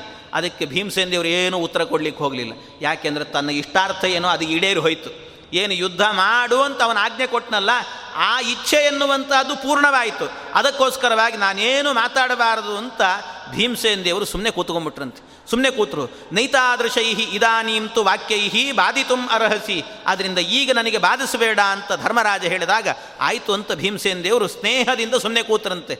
ಇಷ್ಟು ಆದ ನಂತರ ಆಗ ಯುದ್ಧ ಮಾಡಬೇಕು ಅನ್ನುವ ಮಾತನ್ನು ಹೇಳಿದಾಗ ಧರ್ಮರಾಜ ವಿಚಾರ ಮಾಡ್ತಿದ್ದಾನಂತೆ. ಧರ್ಮರಾಜ ಯೋಚನೆ ಮಾಡಿದ ಅಲ್ಲ, ನಮ್ಮ ಶತ್ರು ಪಕ್ಷ ಅಂದರೆ ದುರ್ಯೋಧನ. ದುರ್ಯೋಧನನ ಪಕ್ಷದಲ್ಲಿ ದುರ್ಯೋಧನ ಇದ್ದಾನೆ ಅಂದರೆ ಅಲ್ಲಿ ಭೀಷ್ಮದ್ರೋಣಾದಿಗಳು ಕೂಡ ಅವನ ಪಕ್ಷಕ್ಕೆ ಸೇರುತ್ತಾರೆ. ಅವನ ಪಕ್ಷಕ್ಕೆ ಸೇರಿ ಆಗಿರುತ್ತೆ ಇಷ್ಟೊತ್ತಿಗೇನೆ. ಅದರಿಂದಾಗಿ ಅವರನ್ನೆಲ್ಲ ಎದುರಿಸಬೇಕು ಅಂದರೆ ಸಾಮಾನ್ಯರು ಎದುರಿಸಲಿಕ್ಕೆ ಸಾಧ್ಯ ಇಲ್ಲ. ನಮ್ಮಲ್ಲಿ ಎದುರಿಸಲಿಕ್ಕೆ ತಾಕತ್ತಿರೋರು ಅಂತ ಹೇಳಿದರೆ ಅದು ಭೀಮಸೇನ್ ದೇವರು ಮಾತ್ರ. ಭೀಮಸೇನ್ ದೇವರಿಗೆ ಮಾತ್ರ ಆ ತಾಕತ್ತಿದೆ. ಆದರೆ ಭೀಮಸೇನ ದೇವರು ಕೂಡ ಮಾಡೋದು ಅಂತಂದರೆ ಅಸ್ತ್ರ ಅಸ್ತ್ರವನ್ನು ಪ್ರಯೋಗ ಮಾಡೋದಿಲ್ಲ ಅವರು. ಬರೀ ಬಾಹುಯುದ್ಧವನ್ನೇ ಮಾಡುತ್ತಾರೆ. ಆದರೆ ಬಾಹುಯುದ್ಧವನ್ನು ಕೂಡ ಭೀಮಸೇನ ದೇವರು ಏನು ಮಾಡಿದ್ದಾರೆ ಪ್ರತಿಜ್ಞೆ ಅಂದರೆ ನನ್ನ ಹಿರಿಯರ ಜೊತೆಗೆ ಬಾಹುಯುದ್ಧವನ್ನು ಮಾಡೋದಿಲ್ಲ ಅಂತ ಪ್ರತಿಜ್ಞೆ ಮಾಡಿಬಿಟ್ಟಿದ್ದಾರೆ. ಆದ್ದರಿಂದ ಅವರ ಪ್ರತಿಜ್ಞೆಯನ್ನು ಮುರಿಯುವಂತಿಲ್ಲ ಅದರಿಂದ ಏನು ಮಾಡಬೇಕಿನ್ನ? ಹಾಗಾಗಿ ಬಾಹುಯುದ್ಧವನ್ನು ಮಾಡೋ ಹಾಗಿಲ್ಲ ಭೀಷ್ಮಾದಿಗಳ ಜೊತೆಗೆ. ಇನ್ನು ಅಸ್ತ್ರದಿಂದ ಏನಾದರೂ ಕೂಡ ಯುದ್ಧ ಮಾಡಬೇಕು ಭೀಮಸೇನ್ ದೇವರು. ಗೆಲ್ಲೋರು ಅಂದರೆ ಅವರೊಬ್ಬರೇನೇ ಇರೋದು. ಆದ್ದರಿಂದ ಭೀಮಸೇನ್ ದೇವರು ಗೆಲ್ಲಬೇಕು ಅಂದರೆ ಅಸ್ತ್ರ ಪ್ರಯೋಗ ಮಾಡಬೇಕು. ಅಸ್ತ್ರವನ್ನೂ ಪ್ರಯೋಗ ಮಾಡಲ್ಲ. ಯಾಕೆ ಅಂದರೆ ಅಸ್ತ್ರ ಪ್ರಯೋಗ ಮಾಡಬೇಕು ಅಂತ ಆದರೆ ಆ ಅಸ್ತ್ರಕ್ಕೆ ತತ್ತದ ಅಭಿಮಾನಿ ದೇವತೆಗಳಿರ್ತಾರೆ. ಪರಮಾತ್ಮನನ್ನು ಬಿಟ್ಟು ಬೇರೆ ಯಾರನ್ನೂ ನಾನು ಸ್ಮರಣೆ ಮಾಡಲ್ಲ, ಯಾರನ್ನೂ ಕೇಳೋದಿಲ್ಲ ಅಂತ ಹೇಳ್ತಾರೆ ಭೀಮಸೇನ್ ದೇವರು, ಭಾಗವತ ಧರ್ಮ ಅವರದ್ದು. ಆದ್ದರಿಂದಾಗಿ ಅದನ್ನು ಮಾಡೋದಿಲ್ಲ. ಹಾಗಾದರೆ ಭೀಷ್ಮ ದ್ರೋಣಾದಿಗಳನ್ನು ಹೇಗೆ ಗೆಲ್ಲಬೇಕು ನಾವು? ಗೆಲ್ಲೋದಕ್ಕೆ ಏನು ಅವಕಾಶ ಇದೆ ನಮಗೆ? ಯಾವ ರೀತಿ ಗೆಲ್ಲಲಿಕ್ಕೆ ಸಾಧ್ಯ? ಅಸ್ತ್ರಾಣಿ ಜಾನನ್ನಪಿ ಹಿ ಪ್ರಯೋಜಯಸಿ ನಕಿತ್ ನಕು ನಕ ಕ್ವಚಿತ್ ತಸ್ಮಾತ್ ತದೈವ ಗಂತವ್ಯಂ ವಿಜ್ಞಾತಾಸ್ತ್ರೇ ಧನಂಜಯೇ. ಇನ್ಯಾರು ಕೊಲ್ಲೋದು ಅಂತ ಇದ್ದರೆ ಅವರ ಜೊತೆಗೆ ಯುದ್ಧ ಮಾಡೋದು ಅಂತಿದ್ದರೆ ಧನಂಜಯ ಮಾತ್ರ ಮಾಡಬೇಕು, ಅರ್ಜುನ ಮಾತ್ರ ಮಾಡಬೇಕು. ಹಾಗಾದರೆ ಅರ್ಜುನ ಮಾಡಬೇಕು ಅಂತಾದರೆ ಅರ್ಜುನನಿಗಾದರೂ ಕೂಡ ಏನಾದರೂ ಇದೆಯಾ ತಾಕತ್ತು ಅಂದರೆ ಅವನಲ್ಲಿ ಇಷ್ಟು ಸಾಮರ್ಥ್ಯ ಇಲ್ಲ. ಅವರನ್ನೆಲ್ಲ ಗೆಲ್ಲುವಷ್ಟು ಸಾಮರ್ಥ್ಯ ಅವನಿಗಿಲ್ಲ. ಭೀಷ್ಮ ದ್ರೋಣಾದಿಗಳನ್ನು ಗೆಲ್ಲುವಷ್ಟು ತಾಕತ್ತು ಅವನಿಗಿಲ್ಲ. ಹಾಗಾಗಿ ಅಭಿಪ್ರಾಯೋ ಹಿ ಭೀಮಸ್ಯ ನಿಶ್ಚಯೇನ ತ್ರಯೋದಶೆ ಯುಧಿಷ್ಠಿರಸ್ಯ ರಾಜ್ಯಾರ್ಥಂ ಗಮನಾರ್ಥೇ ಪ್ರತಿಶ್ರವ.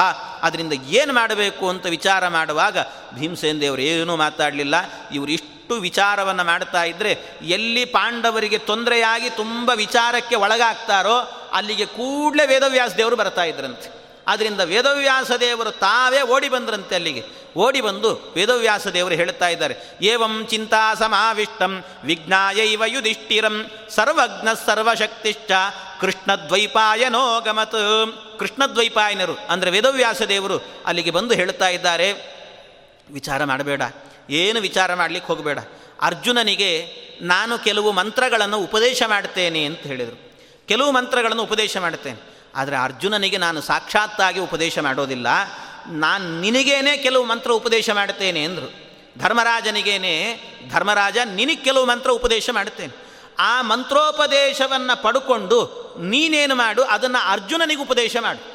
ಅರ್ಜುನನಿಗೆ ಉಪದೇಶ ಮಾಡಿದಾಗ ಆ ಅರ್ಜುನ ಆ ಮಂತ್ರದ ಬಲದಿಂದಾಗಿ ಕೆಲವು ಅಸ್ತ್ರಗಳನ್ನೆಲ್ಲ ಪಡೀತಾನೆ. ಅವನಲ್ಲಿ ವಿಶಿಷ್ಟವಾದ ಶಕ್ತಿ ಬರುತ್ತೆ. ಭೀಷ್ಮದ್ರೋಣಾದಿಗಳನ್ನು ಗೆಲ್ಲುವ ಸಾಮರ್ಥ್ಯ ಅವನಿಗೆ ಬರುತ್ತೆ. ಆದ್ದರಿಂದಾಗಿ ಅಂಥ ಕೆಲಸವನ್ನು ನೀನು ಮಾಡು ಅಂತ ಆಗ ಕೆಲವು ಮಂತ್ರಗಳನ್ನು ಉಪದೇಶ ಮಾಡಿದರಂತೆ. ಪ್ರತಿಸ್ಮೃತಿ ಮೊದಲಾದ ಮಂತ್ರ ಅಂತ ಹೇಳ್ತಾರೆ. ಪ್ರತಿಸ್ಮೃತಿ ಇಂಥ ಮಂತ್ರ. ಆ ಮಂತ್ರವನ್ನು ಧರ್ಮರಾಜನಿಗೆ ಉಪದೇಶ ಮಾಡಿದ್ರಂತೆ. ಧರ್ಮರಾಜ, ನೀನು ಉಪದೇಶ ಮಾಡು ಅಂತ ಹೇಳಿದರು.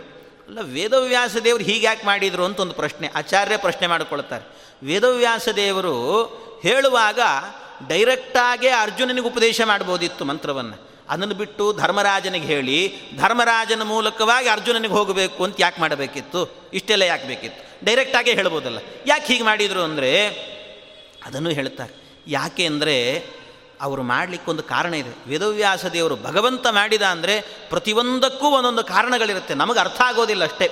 ಅದಕ್ಕೆ ಅದನ್ನು ಆಚಾರ್ಯರು ಬಿಡಿಸಿ ಹೇಳುತ್ತಾರೆ ಏನು ಅಂದರೆ ಅರ್ಜುನನಿಗಾಗಬೇಕಾದ್ರೆ ಸಾಕ್ಷಾತ್ ಪರಮಾತ್ಮನಿಂದಾಗಿ ಆ ಮಂತ್ರಗಳನ್ನು ಉಪದೇಶ ಪಡೆಯುವಂಥ ಯೋಗ್ಯತೆ ಅವನಿಗಿರಲಿಲ್ಲ ಅಂತ.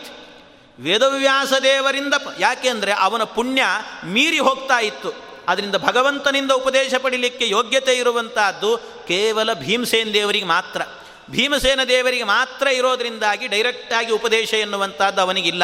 ಆದ್ದರಿಂದ ಅಷ್ಟೇ ಅಲ್ಲ ಭೀಷ್ಮದ್ರೋಣಾದಿಗಳೇನಿದ್ದಾರೆ, ಆ ಭೀಷ್ಮದ್ರೋಣಾದಿಗಳನ್ನು ಸಂಹಾರ ಮಾಡಬೇಕು ಅಂದರೆ ಡೈರೆಕ್ಟು ವೇದವ್ಯಾಸ ದೇವರಿಂದ ಬಂತು ಅಂದರೆ ಬಹಳ ಪ್ರಬಲ ಆಗಿ ಹೋಗುತ್ತದು. ಪ್ರಬಲವಾದ ಮಂತ್ರ ಆಗಿಬಿಡುತ್ತೆ. ಅಷ್ಟೇ ಅಲ್ಲ, ವೇದವ್ಯಾಸ ದೇವರು ಉಪದೇಶ ಮಾಡಿದಂಥ ಮಂತ್ರವೂ ಕೂಡ ಎಂಥದ್ದು ಅಂದರೆ ಅವೆಲ್ಲ ಮಂತ್ರಗಳು ಕೂಡ ಶಿವಾಂತರ್ಯಾಮಿಯಾದಂಥ ವಿಷ್ಣುವನ್ನು ಹೇಳುವಂಥ ಮಂತ್ರಗಳಂತೆ. ಶಿವಾಂತರ್ಯಾಮಿಯಾದಂಥ ಪರಮಾತ್ಮನನ್ನು ಸ್ತೋತ್ರ ಮಾಡುವ ಮಂತ್ರಗಳು, ಅಸ್ತ್ರವಿದ್ಯೆಗಳೆಲ್ಲವೂ ಕೂಡ.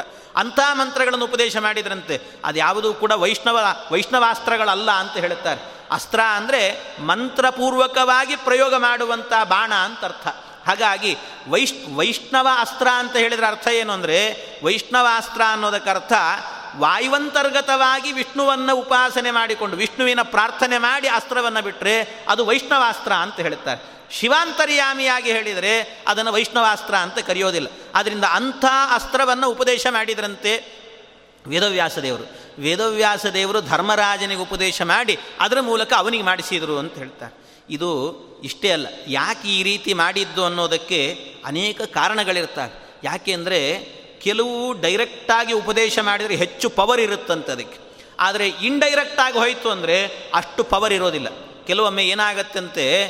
ಕೆಲವು ಶಕ್ತಿಗಳಿರ್ತಾರೆ ಆ ಶಕ್ತಿ ಕೈಯಿಂದ ಕೈಗೆ ಕೈಯಿಂದ ಕೈಗೆ ಕೈಯಿಂದ ಕೈಗೆ ಹೋದಾಗ ಆ ಅದರಲ್ಲಿದ್ದ ಶಕ್ತಿ ಕುಂಠಿತವಾಗ್ತದಂತೆ. ಹಾಗೆ ಈ ಉದಾಹರಣೆ ಹೇಳಬೇಕಂದ್ರೆ, ಯಾರಾದರೂ ಕೂಡ ಮಂತ್ರಾಲಯಕ್ಕೆ ಹೋಗ್ತಾ ಇದ್ದಾರೆ ಅಂದರೆ, ಮಂತ್ರಾಲಯದಲ್ಲಿ, ಓ, ರಾಯರ ಸನ್ನಿಧಾನಕ್ಕೆ ಹೋಗ್ತಿದ್ದೀರಿ ಸ್ವಾಮಿ, ನಮಗೆ ಮಂತ್ರಾಕ್ಷತೆ ತಂದು ಕೊಡಿ, ನಾಲ್ಕು ಕಾಳು ತಲೆ ಮೇಲೆ ಹಾಕ್ಕೊಳ್ತೇವೆ ಅಂತ ಹೇಳ್ತಾರೆ. ಯಾಕೆ, ಇವರೇ ಹೋಗಬಾರ್ದಾ? ಅವ್ರು ಹೋಗ್ತಿದ್ದಾರೆ, ಅವ್ರಿಗೆ ಹೇಳಿಬಿಡೋದು. ಹಾಗೂ ಹೋಗ್ತಿದ್ರೆ ಮಂತ್ರಾಕ್ಷಿ ತಂದುಬಿಡಿ ಅಂತ ಅವ್ರಿಗೆ ಹೇಳಿಬಿಡು. ತಾವು ಹೋಗ್ಬೋದಿತ್ತು. ಅವ್ರು ಹೋಗೋದಿಲ್ಲ. ಹೋಗ್ಲಿಕ್ಕೆ ಆಗೋದಿಲ್ಲ ಅಂತ ಇನ್ಯಾರಿಗೋ ಹೇಳೋದಂತ. ಅವ್ರು ಏನು ಮಾಡ್ತಾರೆ ಪಾಪ ಹೋದವರು ಸರಿ ಇಂಥ ಮಂತ್ರಾಕ್ಷತೆ ಹಿಡ್ಕೊಂಡ್ಬಂದಿರ್ತಾರೆ ಹಿಡ್ಕೊಂಡು ಬಂದಾಗ ಯಾರಿಗೆ ಹೇಳಿರ್ತಾರೋ, ಯಾರು ಹೇಳಿರ್ತಾರೆ ಮಂತ್ರಾಕ್ಷತೆ ಬೇಕು ಅಂತ ಅವ್ರು ಸಿಗೋದಿಲ್ಲ. ಸಿಗದೇ ಇದ್ದಾಗ ಅವ್ರು ಏನು ಮಾಡ್ತಾರೆ ನಿಮ್ಗೆ ಅಲ್ಲಿ ಸಿಗ್ತಾರಲ್ಲ, ಅವ್ರಿಗೆ ಕೊಟ್ಬಿಡ್ರಿ ಇದನ್ನು ಅಂತ ಇನ್ನೊಬ್ರು ಕೈ ಕೊಡ್ತಾರೆ ಅವರು ಅವ್ರು ಇನ್ನೊಬ್ರು ಕೈ ಕೊಟ್ಟಾಗ ಅವ್ರಿಗೂ ಸಿಗಲಿಲ್ಲ ಅಂತ ಅವ್ರ ಮನೆ ಪಕ್ಕದಲ್ಲಿರೋರಿಗೆ ಇನ್ನೊಬ್ರಿಗೆ ಯಾರಿಗೋ ಕೊಡ್ತಾರೆ. ಅವರು, ಇಲ್ಲ, ನಾನು ಆಫೀಸಿಗೆ ಹೋಗ್ತೀನಿ, ಮನೆಯಲ್ಲಿ ನೀನೇ ಇರ್ತೀಯ ಅಂತ ಹೆಂಡತಿ ಕೈ ಕೊಟ್ಟು ನೀನೇ ಅವ್ರಿಗೆ ತಲುಪಿಸಿಬಿಡು ಅಂತ ಹೇಳ್ತಾರೆ. ಹೀಗೆ ಆ ಮಂತ್ರಾಕ್ಷತೆಯಲ್ಲಾಗಬೇಕಾದ್ರೆ ಒಂದು ವಿಶಿಷ್ಟವಾದ ಶಕ್ತಿ ಇರ್ತದಂತೆ. ಆ ಶಕ್ತಿ ಕೈಯಿಂದ ಕೈಗೆ ಕೈಯಿಂದ ಕೈಗೆ ಕೈಯಿಂದ ಕೈಗೆ ಬರುವಾಗ ಅದರಲ್ಲಿರುವ ಶಕ್ತಿ ಕುಂಠಿತವಾಗ್ತಾ ಹೋಗ್ತದಂತೆ. ಹಾಗಾಗಿ ಶಕ್ತಿ ಕುಂಠಿತವಾಗುತ್ತೆ. ಆದ್ದರಿಂದ ಸಾಕ್ಷಾತ್ತಾಗಿ ಗುರುಗಳಿಂದಲೇ, ಸ್ವಾಮಿಗಳಿಂದಲೇ ಪಡೆದಾಗ ಎಷ್ಟು ಅದರಲ್ಲಿ ಶಕ್ತಿ ಇರ್ತದೋ ಆ ಶಕ್ತಿ ಎನ್ನುವಂತಹದ್ದು ಬೇರೆಯವರ ಕೈಯಿಂದ ಪಡೆದಾಗ ಆ ಶಕ್ತಿ ಕುಂಠಿತವಾಗ್ತದೆ. ಆದ್ದರಿಂದ ಅದೇ ರೀತಿಯಲ್ಲಿ ಇಲ್ಲೂ ಕೂಡ ವೇದವ್ಯಾಸ ದೇವರಿಂದಲೇ ಸಾಕ್ಷಾತ್ತಾಗಿ ಅರ್ಜುನನಿಗೆ ಬಂದಿತ್ತು ಅಂತಾದರೆ ಆಗ ವಿಶಿಷ್ಟವಾದ ಶಕ್ತಿ ಇರ್ತಿತ್ತು. ಆದರೆ ಧರ್ಮರಾಜನ ಮೂಲಕವಾಗಿ ಬರೆಸಿದ್ರಿಂದಾಗಿ ಆಗ ವಿಶಿಷ್ಟ ಶಕ್ತಿ ಅಲ್ಲ, ಸ್ವಲ್ಪ ಶಕ್ತಿ ಕುಂಠಿತವಾಯಿತಂತೆ. ಇದು ಕುಂಠಿತವಾಗಬೇಕು ಅನ್ನೋದಕ್ಕೋಸ್ಕರವೇನೇ ಈ ರೀತಿಯಲ್ಲಿ ವೇದವ್ಯಾಸ ದೇವರು ಅವನ ಮೂಲಕವಾಗಿ ಉಪದೇಶವನ್ನು ಮಾಡಿಸಿದರು ಅಂತ ಹೇಳ್ತಾರೆ. ಇದೆಲ್ಲವೂ ಕೂಡ ಕ್ರಮಗಳು ಅಂತ. ಇದೇ ರೀತಿ ರಾಮಾಯಣದಲ್ಲಿ ಒಂದು ಪ್ರಸಂಗ ಬರುತ್ತದೆ ರಾಮಾಯಣದಲ್ಲಿ ಒಂದು ಪ್ರಸಂಗ ಏನು ಅಂದರೆ ಒಬ್ಬ ರಾಜ ಇರ್ತಾನೆ. ಅವನ ಹೆಸರು ಶ್ವೇತರಾಜ ಅಂತ. ಶ್ವೇತರಾಜ ಅನ್ನುವಂಥ ಒಬ್ಬ ರಾಜ. ಆ ಶ್ವೇತರಾಜ ಏನು ಮಾಡ್ತಾನಂತೆ, ಪ್ರತಿನಿತ್ಯವೂ ಕೂಡ ಭಾರೀ ಯಜ್ಞಯಾಗಗಳನ್ನೆಲ್ಲ ಮಾಡ್ತಿರ್ತಾನೆ. ಭಾರೀ ಯಜ್ಞಯಾಗವನ್ನು ಮಾಡಿದ. ಭಾರೀ ಚಂದದ ಯಾಗವನ್ನು ಮಾಡಿ ಅವನು ಚೆನ್ನಾಗಿ ದಾನ ಧರ್ಮಗಳನ್ನೆಲ್ಲ ಮಾಡ್ತಾ ಇದ್ದಂತೆ ಎಲ್ಲ ಮಾಡಿದ್ದಾನೆ. ಎಲ್ಲ ಮಾಡಿದ ನಂತರ ಅವನಿಗೆ ಅವನು ಅವನ ದೇಹತ್ಯಾಗ ಆದ ಮೇಲೆ ಅವನಿಗೆ ಸಿಕ್ಕ ಲೋಕ ಯಾವುದು ಅಂದರೆ ಬ್ರಹ್ಮದೇವರ ಲೋಕವೇ ಸಿಕ್ತಂತೆ. ಸತ್ಯಲೋಕಕ್ಕೆ ಹೋದನಂತೆ ಅವನು.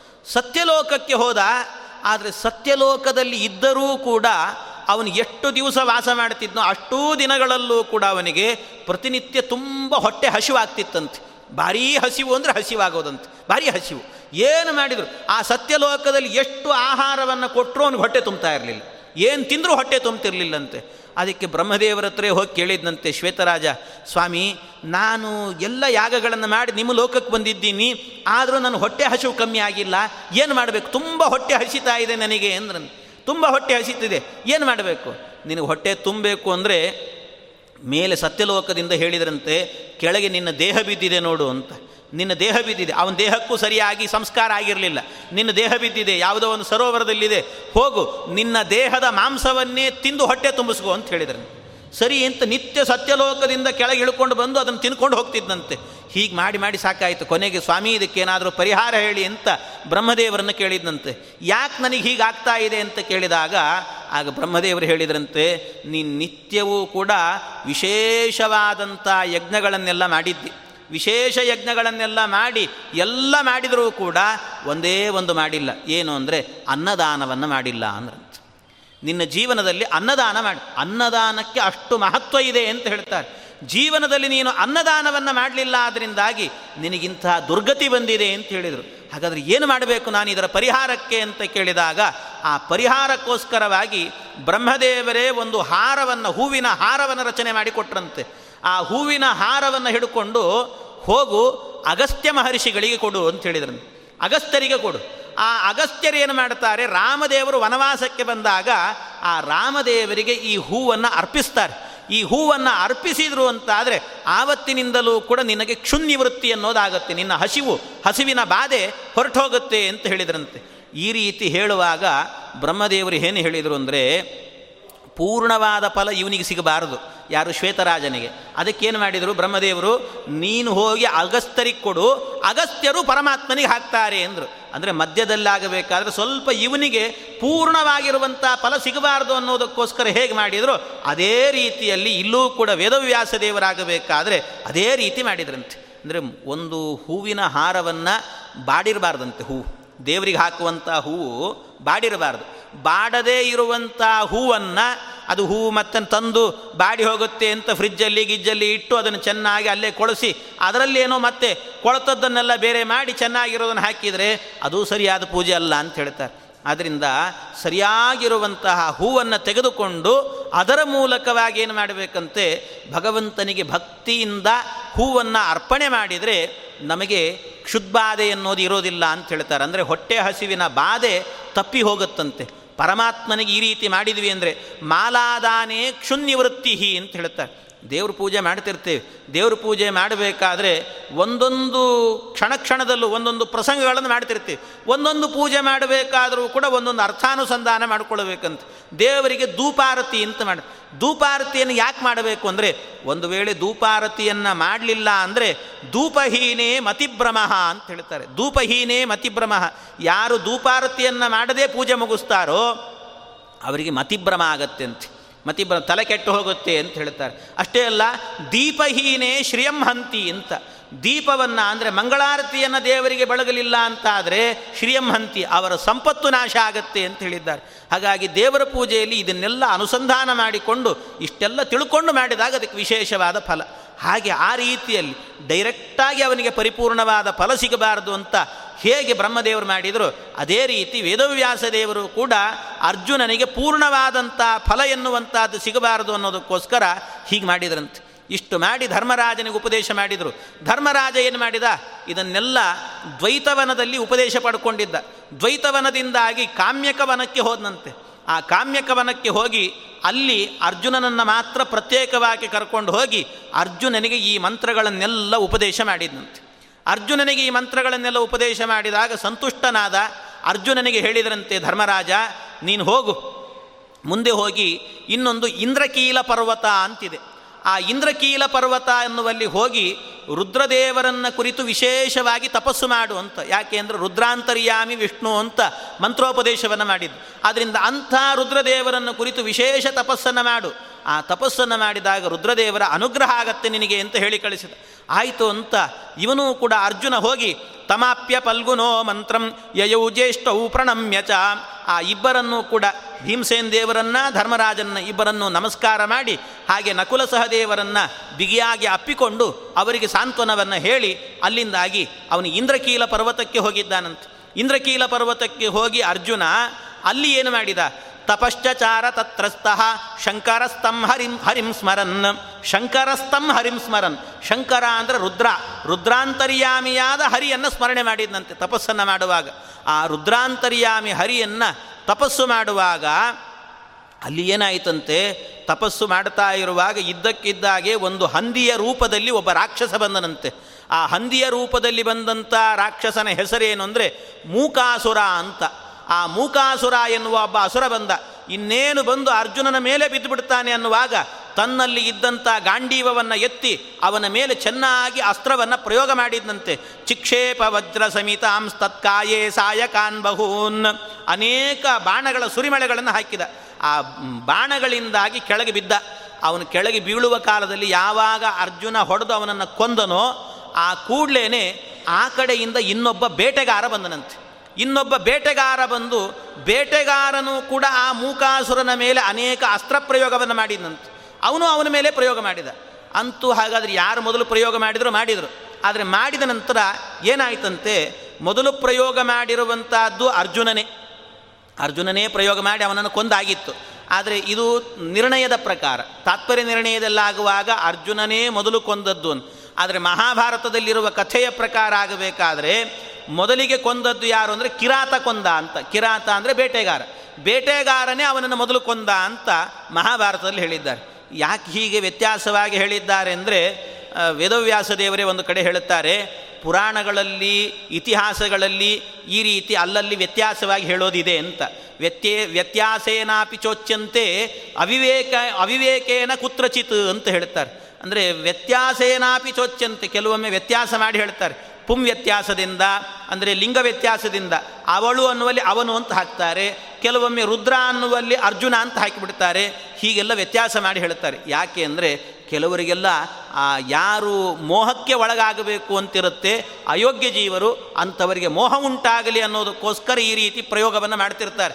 ಆದ್ದರಿಂದ ಇದನ್ನು ಸರಿಯಾಗಿ ಅರ್ಥ ಮಾಡಿಕೊಂಡು ಪುರಾಣಗಳನ್ನು, ಇತಿಹಾಸಗಳನ್ನು ಓದಬೇಕು ಅಂತ ಹೇಳ್ತಾರೆ ಹೀಗೆ ಅರ್ಥ ಮಾಡಿಕೊಳ್ಳಬೇಕು. ಅಂತೂ ಅವರನ್ನು ಕೊಂದ ನಂತರ ಅವರಿಬ್ಬರಲ್ಲಿ ಗಲಾಟೆ ನಡೀತಂತೆ. ಏನು ಗಲಾಟೆ? ಆ ಕಿರಾತ ಬಂದಿದ್ದ ಬೇಟೆಗಾರ. ಬೇಟೆಗಾರ ಬಂದು ಹೇಳಿದಂತೆ, ಅವನನ್ನು ಮೊದಲು ಕೊಂದದ್ದು ನಾನು ಅಂತಂದಂತೆ ಅರ್ಜುನ ಹೇಳಿದ, ಇಲ್ಲ, ನೀನು ಹ್ಯಾಕೆ ಕೊಲ್ಲಿಕ್ಕೆ ಸಾಧ್ಯ? ನಾನು ಮೊದಲು ಬಾಣ ಬಿಟ್ಟಿದ್ದು ಆದ್ದರಿಂದ ನಾನೇ ಕೊಂದದ್ದು ಅಂತ ಅವನು ಗಲಾಟೆ ಮಾಡಿದ. ಇಬ್ಬರೂ ಪರಸ್ಪರವಾಗಿ ಗಲಾಟೆ ಮಾಡಲಿಕ್ಕೆ ಶುರು ಮಾಡಿದ್ರಂತೆ.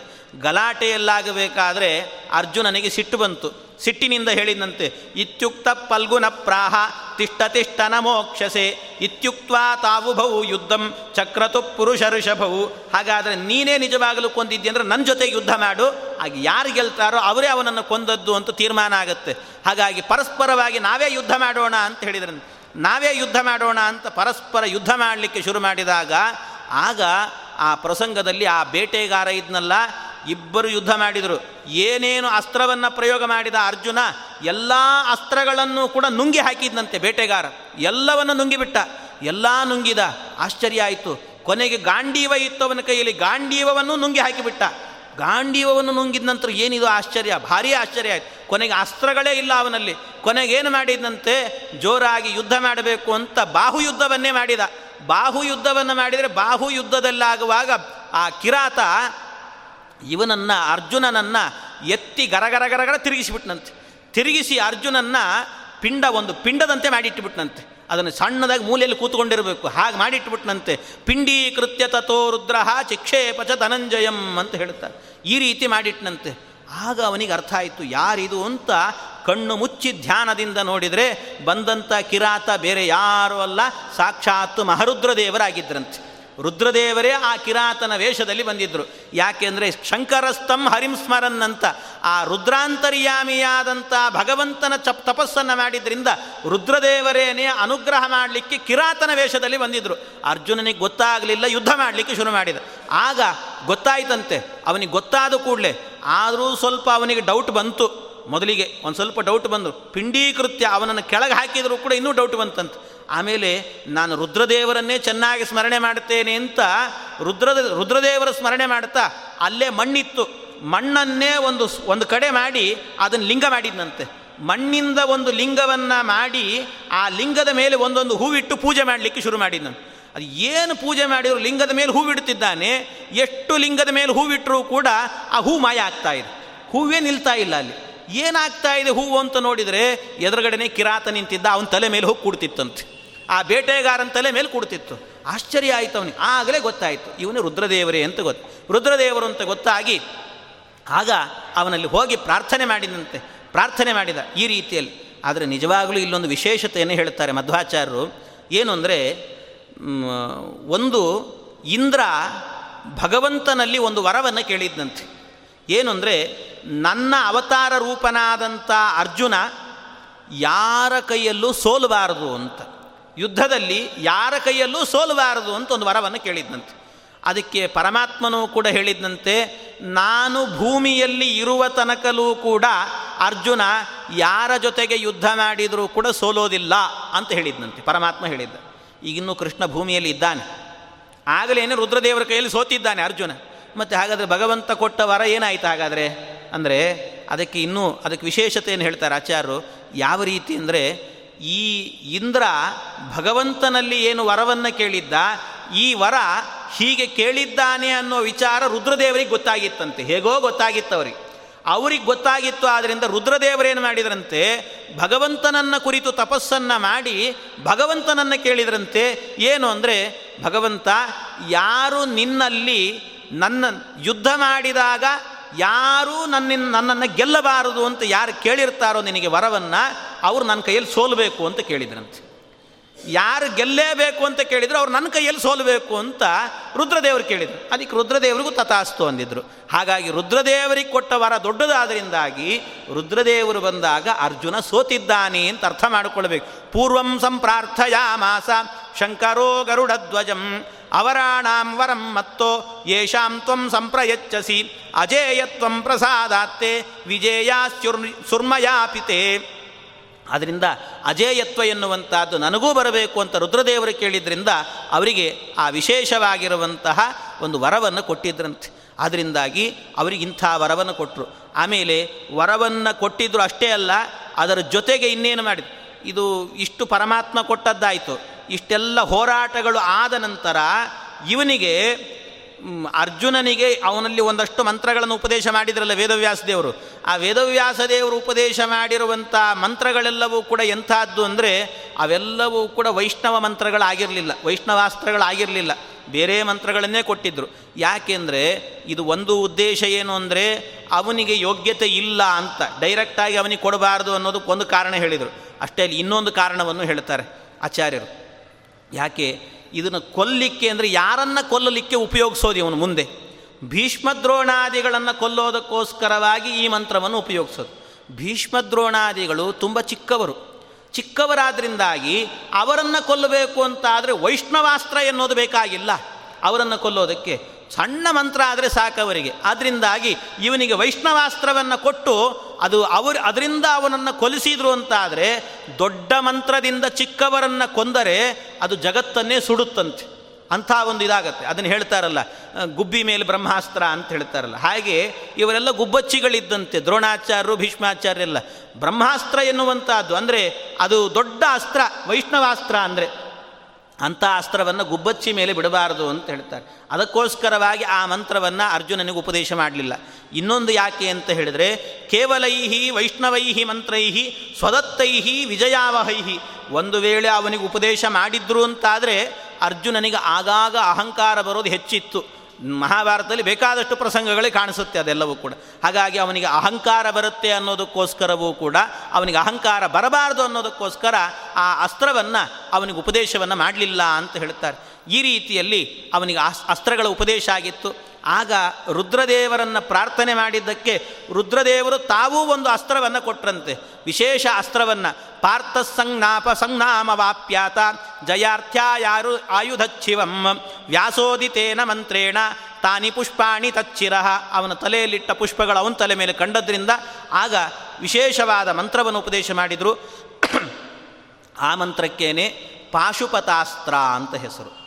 ಪಾಶುಪತಾಸ್ತ್ರ ಅಂತ ರುದ್ರದೇವರು ಉಪದೇಶ ಮಾಡಿದಂಥ ಮಂತ್ರ. ಅದೊಂದು ಅಸ್ತ್ರ ಅಂದರೆ ಮಂತ್ರವನ್ನು ಪ್ರಯೋಗ ಮಾಡಿ ಅದರಿಂದ ಬಿಡುವ ಅಸ್ತ್ರ ಅಂತ. ಹಾಗಾಗಿ ಅಂಥ ಒಂದು ಪಾಶುಪತಾಸ್ತ್ರ. ಪಾಶುಪತಾಸ್ತ್ರ ಅಂದರೆ ರುದ್ರದೇವರದ್ದೇ ಮಂತ್ರ ಅಂತ ತಿಳ್ಕೋಬಾರ್ದು. ಪಶುಪತಿಯ ಮಂತ್ರ ಅಂತಲ್ಲ. ಪಶುಪತಿ ಭಗವಂತನಿಂದ ಪಡೆದ ಮಂತ್ರ ಅಂತ ಅರ್ಥ ಭಗವಂತನಿಂದ ಪಡೆದಂಥ ಮಂತ್ರ. ಪಶುಪತಿ ಪಡೆದಿದ್ದಾನೆ ಆದ್ದರಿಂದ ಅದಕ್ಕೆ ಪಾಶುಪತ ಮಂತ್ರ ಅಂತ ಕರೀತಾರೆ. ಪಾಶುಪತಾಸ್ತ್ರ ಅಂತ. ಅದ್ರ ಯಾವ ಯಾವ ಅಸ್ತ್ರ ಗೊತ್ತಾ ಅದು? ಅದು ಮಂತ್ರ ಯಾವುದು ಅಂದರೆ, ಬೇರೆ ಯಾವುದು ಅಲ್ಲ. ಗಾಯತ್ರಿ ಮಂತ್ರವೇನೇ ಪಾಶುಪತಾಸ್ತ್ರದ ಮಂತ್ರ ಅಂತ ಹೇಳ್ತಾರೆ. ಗಾಯತ್ರಿ ಮಂತ್ರವೇ ಅಂತೆ. ಆ ಮಂತ್ರ ಇತ್ತು ಅಂದರೆ ಸರಿಯಾಗಿ ಸಿದ್ಧಿ ಮಾಡ್ಕೊಳ್ಳಲ್ಲ ಆದ್ದರಿಂದ ನಮಗೆ ಗೊತ್ತಿಲ್ಲ ಅದರ ಫಲ ಏನು ಅಂತ. ಗಾಯತ್ರಿ ಮಂತ್ರದ ಸಿದ್ಧಿ ಇದ್ದವನಿಗೆ ನಾವೇನು ಹೇಳಬೇಕು ಅಂತಿಲ್ಲ.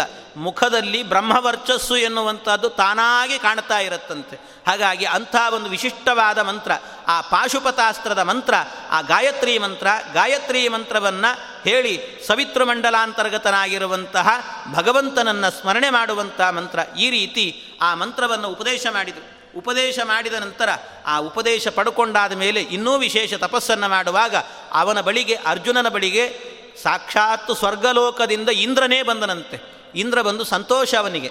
ನನ್ನ ಮಗ ಎಷ್ಟು ರುದ್ರದೇವರ ಅನುಗ್ರಹಕ್ಕೆ ಪಾತ್ರನಾಗಿ ಅಸ್ತ್ರಗಳನ್ನೆಲ್ಲ ಪಡೆದಿದ್ದಾನೆ ಅಂತ ಸಂತೋಷವಾಗಿ ನನ್ನ ಜೊತೆಗೆ ನೀನು ನನ್ನ ಸ್ವಲ್ಪ ಸ್ವಲ್ಪ ದಿವಸ ಸ್ವರ್ಗಲೋಕದಲ್ಲಿ ವಾಸ ಮಾಡು ಅಂತ ಹೇಳಿದ್ನಂತೆ. ಸ್ವರ್ಗಲೋಕದಲ್ಲಿ ವಾಸ ಮಾಡು ಅಂತ ಕರ್ಕೊಂಡು ಹೋದ.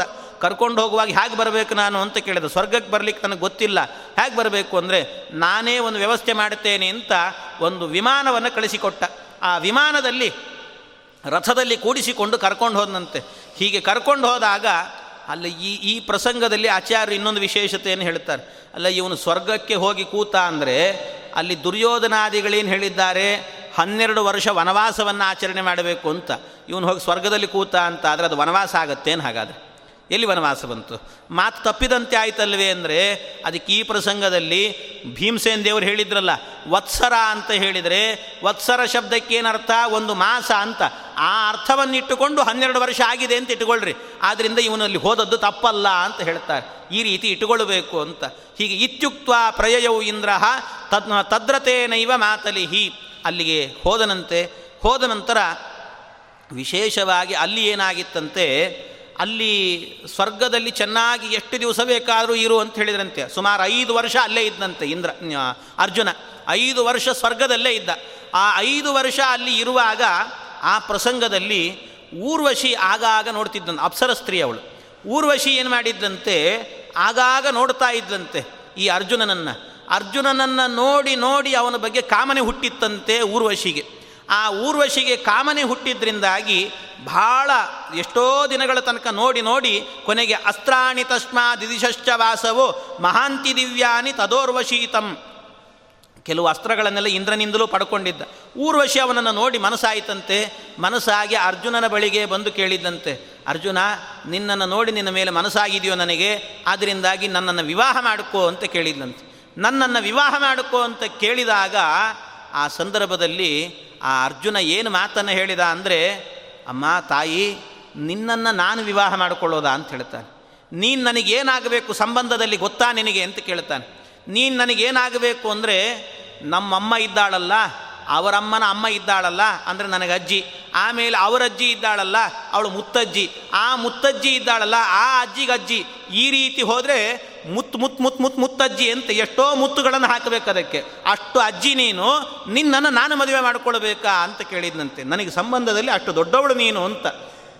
ಯಾಕೆ ಅಂದರೆ, ಅದು ನಿಜವಾಗಲೂ ಹೇಗೆ ಅಂದರೆ, ಊರ್ವಶಿ ಯಾರು ಅಂತ ಕೇಳಿದರೆ, ಇವರ ವಂಶದಲ್ಲೇ ದೊಡ್ಡವಳವಳು, ಬಹಳ ಹಿರಿಯಳವಳು. ಯಾರು ಅಂತ ಹೇಳಿದರೆ, ಬ್ರಹ್ಮದೇವರು. ಬ್ರಹ್ಮದೇವರ ಮಕ್ಕಳು ಅತ್ರಿ ಮಹರ್ಷಿಗಳು. ಅತ್ರಿ ಮಹರ್ಷಿಗಳ ಕಣ್ಣಿನಿಂದ ಹುಟ್ಟಿದವನು ಚಂದ್ರ.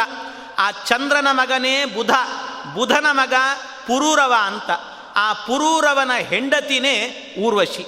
ಆ ಊರ್ವಶಿಗೆ ಹುಟ್ಟಿದವನೇ ಆಯು ಅಂತ, ಆಯುರಾಜ ಅಂತ ಕರೀತಾರೆ. ಆ ಆಯುರಾಜನ ಮಗನೇ ನಹುಷ. ಆ ನಹುಷನ ಮಗ ಯಯಾತಿ. ಯಯಾತಿಯ ಮಗ ಪೂರು. ಆ ಪೂರುವಿನ ವಂಶದಲ್ಲಿ ಅನೇಕರಾದ ನಂತರ ಮತ್ತೊಬ್ಬ ಬರ್ತಾನೆ, ಅವನ ಹೆಸರು ಕುರು ಅಂತ. ಅದರಿಂದಲೇನೆ ಕೌರವರು ಅಂತ ಅವರಿಗೆ ಹೆಸರು ಬರೋದು. ಕುರು ಅಂತ ಬರ್ತಾನೆ. ಆ ಕುರುವಿನ ವಂಶದಲ್ಲಿ ಅನೇಕರಾದ ನಂತರ ಬರುವವನೇ ಆಮೇಲೆ ವೇದವ್ಯಾಸ ದೇವರ ಮೂಲಕವಾಗಿ ಧೃತರಾಷ್ಟ್ರ. ಧೃತರಾಷ್ಟ್ರನ ತಮ್ಮ ಪಾಂಡು, ಪಾಂಡುವಿನ ಮಗ ಅರ್ಜುನ. ಅಂದರೆ ಎಷ್ಟು ಅಜ್ಜಿ ಅಂತ ಅರ್ಥ ಮಾಡಿಕೊಳ್ಳ್ರಿ ಆದ್ದರಿಂದಲೇ ಹೇಳಿದ್ದು ಅನೇಕ ಮುತ್ ಮುತ್ ಮುತ್ ಮುತ್ತಜ್ಜಿ ಅಂತ. ಈ ರೀತಿಯಲ್ಲಿ ಅಂಥ ಅಜ್ಜಿ ನೀನು ನನಗೆ ಸಂಬಂಧದಲ್ಲಿ ನಿನ್ನನ್ನು ನಾನು ವಿವಾಹ ಆಗಬೇಕು ಅಂತ ಹೇಳ್ತಿದ್ದೀಯಲ್ಲ ಅಂತ ಕೇಳುತ್ತಾನೆ. ಇದು ಸರಿಯಲ್ಲ ಅಂದ. ಆದರೆ ಅಜ್ಜಿ ಆಗಿದ್ದರೂ ಕೂಡ ಊರ್ವಶಿ ಸ್ವರ್ಗದಲ್ಲಿ ವಾಸ ಮಾಡ್ತಿದ್ಲು ಆದ್ದರಿಂದಾಗಿ ಅವಳಲ್ಲಿ ವಿಶೇಷವಾದ ತಾರುಣ್ಯ ಎನ್ನುವಂಥದ್ದಿತ್ತಂತೆ ಆದ್ದರಿಂದ ಅವಳು ಬಂದು ಕೇಳಿದ್ಲು. ಅದಕ್ಕೆ ಸಿಟ್ಟು ಬಂತು. ನಾನು ನಿನ್ನಲ್ಲಿ ಬಂದು ವಿವಾಹ ಮಾಡಿಕೋ ಅಂತ ಹೇಳಿದರೆ ನನ್ನನ್ನು ಅಜ್ಜಿ ಅಂತ ಕರೀತೀಯ? ಕೆಲವು ಹೆಣ್ಮಕ್ಳಿಗೆ ಹಾಗೆ. ಭಾಳ ಸೊ, ಅದು ಅವ್ರಿಗೆ ಇನ್ನೂ ಪಾ, ಪೂರ್ಣ ವಯಸ್ಸಾಗಿರೋದಿಲ್ಲ. ಆದ್ದರಿಂದ ವಯಸ್ಸಾಗದೇ ಇರೋರನ್ನ ನೋಡಿ ಏನಾದರೂ ಅವರನ್ನು ಅತ್ತೆ, ಅಮ್ಮ, ತಾಯಿ, ಅಜ್ಜಿ ಹೀಗೆಲ್ಲ ಕರೆದುಬಿಟ್ರೆ ಸಿಟ್ಟು ಬಂದ್ಬಿಡ್ತದೆ ಅವ್ರಿಗೆ. ಕೆಲವ್ರಿಗೆ ಇವತ್ತೆಲ್ಲ ಬೇರೆ ಶಬ್ದಗಳು, ಇಂಗ್ಲೀಷಿನ ಶಬ್ದ, ಆಂಟಿ ಅಂತ ಕರೆದುಬಿಟ್ರೆ ಸಿಟ್ಟು ಬಂದ್ಬಿಡ್ತದೆ ಅವ್ರಿಗೆ. ಆದ್ರಿಂದ ಹಾಗಾಗ್ತಿರ್ತದೆ. ಆದರೆ ಅದೇ ರೀತಿ ಅವಳಿಗೂ ಕೂಡ ಅಜ್ಜಿ ಅನ್ಲಿಕ್ಕೆ ಪುರುಸೊತ್ತಿಲ್ಲ ಸಿಟ್ಟು ಬಂತವಳು ಸಿಟ್ಟಿನಿಂದ ಏನು ಮಾಡಿದ್ಲಂತೆ ನನಗೆ ನೀನು ಅಜ್ಜಿ ಅಂತ ಕರೀತೀಯ? ಷಂಡೋ ಭವೇತ್ಯೇವ ತಯಾಭಿಷಪ್ತೆ ಪಾರ್ಥೆ ಶಕ್ರೋನುಗ್ರಹಂ ತಸ್ಯ ಚಾದಾತ್. ಸಂವತ್ಸರಂ ಷಂಡರೂಪೀ ಚರಸ್ವ ನ ಷಂಡತಾತೆ ಭವತೀತಿ ದೃಷ್ಣು. ಅದಕ್ಕೇನು ಮಾಡಿದ್ಲು ಅಂದರೆ, ಇನ್ನು ಮುಂದೆ ನೀನು ನನಗೆ ಅಜ್ಜಿ ಅಂತ ಕರೆದದ್ರಿಂದ ನೀನು ಷಂಡನಾಗು ಅಂತ ಅವಳಿಗೆ ಶಾಪ ಕೊಟ್ಟನಂತೆ ಷಂಡನಾಗುವಂತ ಶಾಪ ಕೊಟ್ಟು, ನಪುಂಸಕ ಅಂತ ಷಂಡನಾಗುವಂತ ಶಾಪ ಕೊಟ್ಲು. ಷಂಡನಾಗುವಂತ ಶಾಪ ಕೊಟ್ಟಿದ್ದೇ ತಡ, ಆ ಕೂಡಲೇ ಪಾರ್ಥೇ ಶಕ್ರೋ ಅನುಗ್ರಹಂ ತಸ್ಯ ಚಾದಾತ್. ಅವನು ಹೋಗಿ ಇಂದ್ರನಲ್ಲಿ ಕಂಪ್ಲೇಂಟ್ ಮಾಡಿದ್ನಂತೆ. ಇಂದ್ರ, ನಿನ್ನ ಲೋಕಕ್ಕೆ ಕರ್ಕೊಂಡು ಬಂದು ನನಗಿಂತ ಶಾಪ ಕೊಡಿಸಿದ್ದೀಯಲ್ಲೋ ನೀನು ಅಂತ ಹೇಳಿದ. ಏನು ನನಗಿಂತ ಗತಿ ಬಂತಲ್ಲ ಅನ್ನುವಾಗ, ಆಗ ಇಂದ್ರ ಹೇಳಿದ, ಅವಳು ಕೊಟ್ಟ ಶಾಪವನ್ನು ನಾನು ನಿನಗೆ ವಿಶೇಷ ಅನುಗ್ರಹ ಮಾಡಿ, ಆ ಶಾಪ ಹತ್ತದೇ ಇರುವಂತೆ ಮಾಡ್ತೀನಿ ನಿನಗೆ. ಆದರೆ ಒಂದು ಏನು ಅಂದರೆ, ಆ ಷಂಡತ್ವ ಎನ್ನುವಂಥದ್ದು ನಿನಗೆ ಪೂರ್ಣವಾಗಿ ನಿನಗೆ ಬರೋದಿಲ್ಲ. ಷಂಡತ್ವ. ಆದರೆ ನೀನು ಅವಳು ಅವಳು ಕೊಟ್ಟ ಶಾಪ ಏನಿದೆ, ಆ ಶಾಪವನ್ನು ಒಂದು ವರ್ಷಕ್ಕೆ ಇಳಿಸ್ತೀನಿ ಅಂತ ಹೇಳಿದ. ಒಂದು ವರ್ಷಕ್ಕೆ ಇಳಿಸ್ತೀನಿ ನಿನಗೆ. ಅದಕ್ಕೆ ನೀನೇನು ಮಾಡು? ಒಂದು ವರ್ಷ ಇದೆಯಲ್ಲ, ಮುಂದೆ ನಿನಗೆ ಅಜ್ಞಾತವಾಸ ಅಂತಿದೆ. ಆ ಅಜ್ಞಾತವಾಸದಲ್ಲಾಗಬೇಕಾದರೆ ನೀನು ಷಂಡನ ವೇಷವನ್ನು ಹಾಕಿಕೊಂಡು ಬರಬೇಕು. ಅದು ಬೃಹನ್ನಳೆ ಅಂತಾಗಿ ಬರಬೇಕು. ಅಲ್ಲಿ ನಾಟ್ಯವನ್ನು ಹೇಳಿಕೊಡುವ ರೂಪದಲ್ಲಿ. ಹಾಗೆ ಆ ರೀತಿಯಲ್ಲಿ ಷಂಡವೇಷ ನಿನಗೆ ಬರಬೇಕು. ವೇಷ ಮಾತ್ರ ನಿನಗೆ ಷಂಡವೇಷ. ಆದರೆ ನಿಜವಾಗಿಯೂ ಕೂಡ ನೀನು ಷಂಡನಾಗಿರೋದಿಲ್ಲ. ಆ ರೀತಿ ನಾನು ಅನುಗ್ರಹ ಮಾಡುತ್ತೇನೆ ಅಂತ ಹೀಗೆ ಇಂದ್ರ ಹೇಳಿದಂತೆ ಇಂದ್ರ ಹೇಳಿದ್ರಿಂದ ಮುಂದೆ ವಿರಾಟರಾಜನ ಆಸ್ಥಾನದಲ್ಲಾಗುವಾಗ ಅವನು ಷಂಡವೇಷದಿಂದ ಬರ್ತಾನೆ. ಬೃಹನ್ನಳೆಯಾಗಿ ಬರ್ತಾನೆ. ಅದು ಅಂದರೆ ಈ ಶಾಪ ಅದಕ್ಕೆ ಮೂಲ ಕಾರಣ ಆಗಿರುತ್ತೆ. ಈ ರೀತಿ ಆಗಬೇಕು ಅಂತ. ಒಂದು ವರ್ಷ ಮಾತ್ರ ಇರಲಿ ಅಂತ. ಊರ್ವಶಿ ಕೊಟ್ಟ ಶಾಪವು ಹಾಗೆ ಇಂದ್ರನೂ ಅನುಗ್ರಹ ಮಾಡಿದ್ದ ಹಾಗೆ. ಅವಳು ಎಷ್ಟೋ ವರ್ಷ ಇರಲಿ ಅಂದರೆ ಇಂದ್ರ ಒಂದೇ ವರ್ಷಕ್ಕೆ ಅದನ್ನು ಲಿಮಿಟೆಡ್ ಆಗಿ ಆ ಶಾಪವನ್ನು ಹಂಚಿಬಿಟ್ನಂತೆ. ಈ ರೀತಿ ಮಾಡಿದ. ಹೀಗೆ ಮಾಡಿದ ನಂತರ ಆಯಿತು ಅಂತ ಆ ಶಾಪವನ್ನು ಸ್ವೀಕಾರ ಮಾಡಿದ್ದಾನೆ. ಇಷ್ಟಾದ ನಂತರ ಮುಂದೆ ಇದೇ ಕಾಲದಲ್ಲಿ ಅಂದರೆ ಆಚಾರ್ಯರು ಹೇಳುವಾಗ ಈ ಇಂತಿಂಥ ಪ್ರಸಂಗದಲ್ಲಿ ಎಲ್ಲೆಲ್ಲಿ ಏನೇನು ನಡೀತಾ ಇತ್ತು ಅಂತೆಲ್ಲ ಹೇಳ್ತಾರೆ. ಇದೇ ಕಾಲದಲ್ಲಿ ಕೃಷ್ಣ ಪರಮಾತ್ಮ ಏನು ಮಾಡ್ತಾ ಇದ್ದ ಅಂದರೆ ಕೃಷ್ಣ ರುಕ್ಮಿಣೀದೇವಿ ಯಾವಾಗಲೂ ಕೂಡ ಕೃಷ್ಣನನ್ನು ಕಾಡಿಸ್ತಾ ಇದ್ಲಂತೆ. ಕೃಷ್ಣನಿಗೆ ಹೇಳೋಳಂತೆ ಕೃಷ್ಣ, ಎಷ್ಟು ದಿವಸ ಆಯಿತೋ ನಮಗೆ ವಿವಾಹ ಆಗಿ, ಒಂದೇ ಒಂದು ಸಂತಾನ ಆಗಿಲ್ಲಲ್ಲೋ ನಮಗೆ. ಒಂದು ಸಂತಾನ ಆಗಿಲ್ಲ ಅದರಿಂದ ಒಂದು ಸಂತಾನ ಆಗಬೇಕು. ಏನಾದರೂ ಮಾಡು, ಸಂತಾನ ಬೇಕು ನಮಗೆ ಅಂತ ರುಕ್ಮಿಣೀದೇವಿ ಹೇಳ್ತಾ ಇದ್ದಂತೆ ರುಕ್ಮಿಣೀದೇವಿ ಹೇಳುವಾಗ ಕೃಷ್ಣ ಕೇಳಿ ಕೇಳಿ ಸಾಕಾಗಿ ಹೇಳಿದಂತೆ ಸಂತಾನ ಆಗಬೇಕು ಅಂದರೆ ರುದ್ರದೇವರ ಅನುಗ್ರಹ ಆಗಬೇಕು. ಅದಕ್ಕೋಸ್ಕರ ನಾನು ರುದ್ರದೇವರನ್ನೇ ಕುರಿತು ತಪಸ್ಸು ಮಾಡಲಿಕ್ಕೆ ಹೋಗಿಬಿಡ್ತೇನೆ ಅಂತ ಕೈಲಾಸ ಯಾತ್ರೆಯನ್ನು ಮಾಡಿದಂತೆ ಕೃಷ್ಣ ಪರಮಾತ್ಮ. ಅದೇ ಕಾಲದಲ್ಲಿ ಕೈಲಾಸಕ್ಕೆ ಹೋದನಂತೆ. ಅವನು ಕೈಲಾಸಕ್ಕೆ ಹೋಗುವಾಗ ಹಿಮಾಲಯ ಪರ್ವತಗಳಲ್ಲಿ ಹತ್ತಿಕೊಂಡು ಹೋಗ್ತಾ ಇದ್ದರೆ ಹಿಮಾಲಯ ಪರ್ವತಕ್ಕೆ ಹೋಗಿ ಆ ಕಡೆ ಹೋಗಬೇಕಿನ್ನು ಕೈಲಾಸಕ್ಕೆ. ಆದ್ದರಿಂದ ಹಿಮಾಲಯ ಪರ್ವತಗಳನ್ನು ಹತ್ತಿಕೊಂಡು ಹೋಗುವಾಗ ಇಬ್ಬರು ರಾಕ್ಷಸರು ಬಂದ್ರಂತೆ. ಪಿಶಾಚಿಗಳು ಅಂತ ಹೇಳ್ತಾರೆ. ಅವರು ಪಿಶಾಚಿಗಳಿಬ್ಬರು ಬಂದರು. ಒಬ್ಬನ ಹೆಸರು ಏನು ಅಂದರೆ, ಒಬ್ಬನ ಹೆಸರು ಕರ್ಣ ಅಂತ. ಕರ್ಣ ಅಂತ ಒಬ್ಬನ ಹೆಸರು. ಇನ್ನೊಬ್ಬನ ಹೆಸರು ಗಂಟಾಕರ್ಣ ಅಂತ ಹೆಸರು. ಒಬ್ಬ ಕರ್ಣ, ಇನ್ನೊಬ್ಬ ಗಂಟಾಕರ್ಣ ಇಬ್ಬರು ರಾಕ್ಷಸರು, ಪಿಶಾಚಿಗಳು ಬಂದರು. ಬಂದವರು ಅವರು ರುದ್ರದೇವರನ್ನು ಕೇಳಿದ್ರಂತೆ, ಮೋಕ್ಷವನ್ನು ಕೊಡಿ ಅಂತ. ಮೋಕ್ಷ ಕೊಡಿ ಅಂದರೆ ನನ್ನನ್ನು ಕೇಳಿದರೆ ಸಿಗೋದಿಲ್ಲ. ಕೃಷ್ಣ ಪರಮಾತ್ಮನನ್ನು ಹೋಗಿ ಕೇಳಿ ನಿಮಗೆ ಮೋಕ್ಷ ಸಿಗುತ್ತೆ ಅಂತ ಹೇಳಿದರು. ದಾರಿಯಲ್ಲಿ ಬರುವಾಗ ಕೃಷ್ಣನೇ ಕಣ್ಣಂತೆ. ಕೃಷ್ಣ ಕಂಡ ಕೃಷ್ಣನ್ ನೋಡಿ ಯಾರೋ ನೀನು ಹಾಗೆ ಹೀಗೆ ಅಂತ ಜೋರು ಮಾಡಿದರು ಸ್ವಲ್ಪ. ಜೋರು ಮಾಡಿದರೆ ಕೃಷ್ಣ ಪರಮಾತ್ಮ, ನಾನೊಬ್ಬ ಯಾದವ ಅಂತ ಅಷ್ಟೇ ಹೇಳಿದ ಕೃಷ್ಣ. ಏನು ಅಂತ ಪೂರ್ಣ, ಪೂರ್ಣವಾಗಿ ಹೇಳಲಿಲ್ಲ. ಸರಿ, ಆಯಿತು, ಪರವಾಗಿಲ್ಲ, ಇಲ್ಲೇ ಇರು ಅಂತ ಹೇಳಿಬಿಟ್ಟು ಎಲ್ಲೋ ಒಂದು ಕಡೆ ಅವನನ್ನು ಬಿಟ್ಟು ಅಲ್ಲೇ ಹತ್ತಿರದಲ್ಲಿ ಒಂದು ಮುನಿಮಂಡಲದ ಮಧ್ಯದಲ್ಲಿ ಕೃಷ್ಣ ಕೂತಿದ್ದ. ಅವನನ್ನು ನೋಡಿದ. ನೋಡಿ ಇವರು ಆ ಕಡೆ ಹೋದರು ಪಿಶಾಚಿಗಳು. ಅವರು ಕಣ್ಣು ಮುಚ್ಚಿ ಧ್ಯಾನ ಮಾಡಲಿಕ್ಕೆ ಶುರು ಮಾಡಿದ್ರಂತೆ. ಧ್ಯಾನ ಮಾಡಲಿಕ್ಕೆ ಪುರುಸೊತ್ತಿಲ್ಲ. ಆ ಮುನಿಮಂಡಲದ ಮಧ್ಯದಲ್ಲಿ ಇದ್ದಂಥ ಕೃಷ್ಣನೇ ಒಳಗೆ ಬರಲಿಕ್ಕೆ ಶುರುವಾದ. ಆಶ್ಚರ್ಯ ಆಯಿತು. ಇವನೇ ಆ ಕೃಷ್ಣ ಪರಮಾತ್ಮ ಅಂತ ಓಡಿ ಹೋಗಿ ಆ ಪಿಶಾಚಿಗಳು ಇಬ್ಬರೂ ಕೂಡ ಪ್ರಾರ್ಥನೆ ಮಾಡಿದ್ರಂತೆ. ಆಗ ಭಗವಂತ ಆ ಪಿಶಾಚ ಜನ್ಮದಿಂದ ಮುಕ್ತಿಯನ್ನು ಕೊಟ್ಟನಂತೆ ಭಗವಂತ. ಅವರೇನೇ ಗಂಧರ್ವರಾದರು ಅಂತ ಹೇಳ್ತಾರೆ. ಆಮೇಲೆ ಕೃಷ್ಣ ಪರಮಾತ್ಮ ಅನುಗ್ರಹವನ್ನು ಮಾಡಿ ಗಂಟಾಕರ್ಣ ಅನ್ನುವವನೇನಿದ್ದಾನೆ. ಆ ಗಂಟಾಕರ್ಣನಿಗೆ ನಾನು ಯಾವಾಗಲೂ ಇಲ್ಲಿ ವಾಸ ಮಾಡುತ್ತೇನೆ. ಒಂದು ರೂಪದಿಂದಾಗಿ. ನಾರಾಯಣ ಎನ್ನುವಂಥ ರೂಪದಿಂದ, ನರನಾರಾಯಣ ರೂಪದಿಂದಾಗಿ ನಾನು ವಾಸ ಮಾಡುತ್ತೇನೆ. ನಾನು ವಾಸ ಮಾಡುವಂಥ ಕಾಲದಲ್ಲಿ ಈ ಕ್ಷೇತ್ರದಲ್ಲಿ ಆಗುವಾಗ ಯಾವ ಅನರ್ಥಗಳೂ ನಡೆಯದೇ ಇರುವಂತೆ ಈ ಕ್ಷೇತ್ರದ ರಕ್ಷಕನಾಗಿ ನೀನಿರಬೇಕು ಅಂತ, ಕ್ಷೇತ್ರಪಾಲಕನಾಗಿರು ಅಂತ ಅವನನ್ನು ಇರಿಸಿಕೊಂಡಂತೆ. ಆದ್ದರಿಂದ ಇವತ್ತಿಗೂ ಕೂಡ ಬದ್ರೀನಾರಾಯಣ ಕ್ಷೇತ್ರದಲ್ಲಿ ಬದರೀನಾರಾಯಣ ದೇವರ ಎಡಭಾಗದಲ್ಲಿ ಘಂಟಾಕರ್ಣ ಅಂತ ಒಂದು ಗುಡಿ ಇದೆ, ಸಣ್ಣದೊಂದು, ಸಣ್ಣ ಗುಡಿ ಇದೆ. ಅದು ಘಂಟಾಕರ್ಣ, ಅವನು ಕ್ಷೇತ್ರಪಾಲಕ ಅಂತ ನೇಮಿಸಿದ್ದಾನಂತೆ ಪರಮಾತ್ಮ. ಹೀಗೆ ಕ್ಷೇತ್ರಪಾಲಕನಾಗಿ ಅವನು ನಿಂತಿದ್ದಾನೆ. ಆಮೇಲೆ ಮುಂದೆ ಹೋಗಿ ಕೃಷ್ಣ ಪರಮಾತ್ಮ ತಪಸ್ಸನ್ನು ಮಾಡಬೇಕು ಅಂತ ಹೋದ. ತಪಸ್ಸನ್ನು ಮಾಡಲಿಕ್ಕೆ ಅಂತ ಹೋದಾಗ ಅವನು ಮೊದಲಿಗೆ ತಪಸ್ಸನ್ನು ಮಾಡುವಾಗ ಸಂಕಲ್ಪ ಮಾಡಿದಂತೆ ರುದ್ರದೇವರನ್ನು ಕುರಿತು ತಪಸ್ಸು ಮಾಡ್ತೇನೆ ಅಂತ. ಇದೆಲ್ಲ ಯಾಕೆ ಅಂದರೆ ಭಗವಂತ ಮಾಡೋದು, ಇದನ್ನು ಆಚಾರ್ಯರೇ ಹೇಳ್ತಾರೆ ಅದರ ವಿಶೇಷತೆಯನ್ನು. ಪರಮಾತ್ಮ ಯಾಕೆ ಹೀಗೆ ಮಾಡಿದ ಅಂದರೆ ಇದೆಲ್ಲ ಅಸುರ ಜನ ಮೋಹಕ್ಕೋಸ್ಕರ. ಅಲ್ಲಿ ಹೋದದ್ದು ಯಾಕೆ ಅಂದರೆ ಪರಮಾತ್ಮ ಹೇಳಿದ್ನಂತೆ. ನೀನು ಕೆಲವು ಶಾಸ್ತ್ರಗಳನ್ನು ರಚನೆ ಮಾಡಬೇಕು ಅಂತ ಪಾಶುಪತ ಶಾಸ್ತ್ರ ಅಂತ ಹೇಳ್ತಾರೆ. ಅಂಥ ಪಾಶುಪತ ಶಾಸ್ತ್ರಗಳಲ್ಲಿ ಏನಿರಬೇಕು ಅಂದರೆ ಭಗವಂತ ಹರಿ ಸರ್ವೋತ್ತಮನಲ್ಲ, ಶಿವನೇ ಸರ್ವೋತ್ತಮ, ಇತ್ಯಾದಿ ವಾಕ್ಯಗಳೆಲ್ಲವೂ ಕೂಡ ಇರಬೇಕು. ಅತತ್ಯಾನಿ ವಿತತ್ಯಾನಿ. ಏನೇನೋ ಸುಳ್ಳಿರಬೇಕು ಅದರಲ್ಲಿ. ಸುಳ್ಳು ಸುಳ್ಳು ಮಾತುಗಳನ್ನೆಲ್ಲ ಸೇರಿಸಿ ಒಂದು ಅಸ್ತ ಒಂದು ಶಾಸ್ತ್ರವನ್ನು ರಚನೆ ಮಾಡು. ಅದು ಪ್ರಸಿದ್ಧಿಗೆ ಬರುವಂತೆ ನಾನೂ ಮಾಡುತ್ತೇನೆ ಎಂದ ಪರಮಾತ್ಮ. ಇಷ್ಟೆಲ್ಲ ಮಾಡ್ತೇನೆ ಅಂತ ಮಾತುಕತೆಯನ್ನು ಆಡಲಿಕ್ಕೆ ಹೋದದ್ದು. ಆದರೆ ಲೋಕದ ರೂಢಿಯಲ್ಲಿ ಇನ್ನೊಂದಿದೆ ವಿಶೇಷ. ಏನು ಅಂದರೆ ಯಾರಾದರೂ ಸಂತಾನ ಆಗಿರಲಿಲ್ಲ ಅಂದರೆ ಸಂತಾನಕ್ಕಾಗಿ ಏನು ಮಾಡಬೇಕು ಅಂದರೆ ಹರಿವಂಶ ಕಥಾಂ ಶ್ರುತ್ವ ಶತಚಂಡೀ ವಿಧಾನತಃ ಭಕ್ತ್ಯಾ ಶ್ರೀ ಶಿವಮಾರಾಧ್ಯ ಪುತ್ರಂ ಉತ್ಪಾದಯೇತ್ ಸುದೀಹಿ ಅಂತ. ಒಂದು ಹರಿವಂಶ ಕಥೆ ಕೇಳಬೇಕು, ಇಲ್ಲ ಶತಚಂಡಿ ಯಾಗ ಮಾಡಬೇಕು, ಇಲ್ಲ ಅಂತಾದರೆ ರುದ್ರದೇವರನ್ನು ಭಕ್ತಿಯಿಂದ ಪೂಜೆ ಮಾಡಬೇಕಂತ. ಇದರಿಂದಾಗಿ ಸಂತಾನ ಎನ್ನುವಂಥದ್ದಾಗತ್ತೆ ಅಂತ.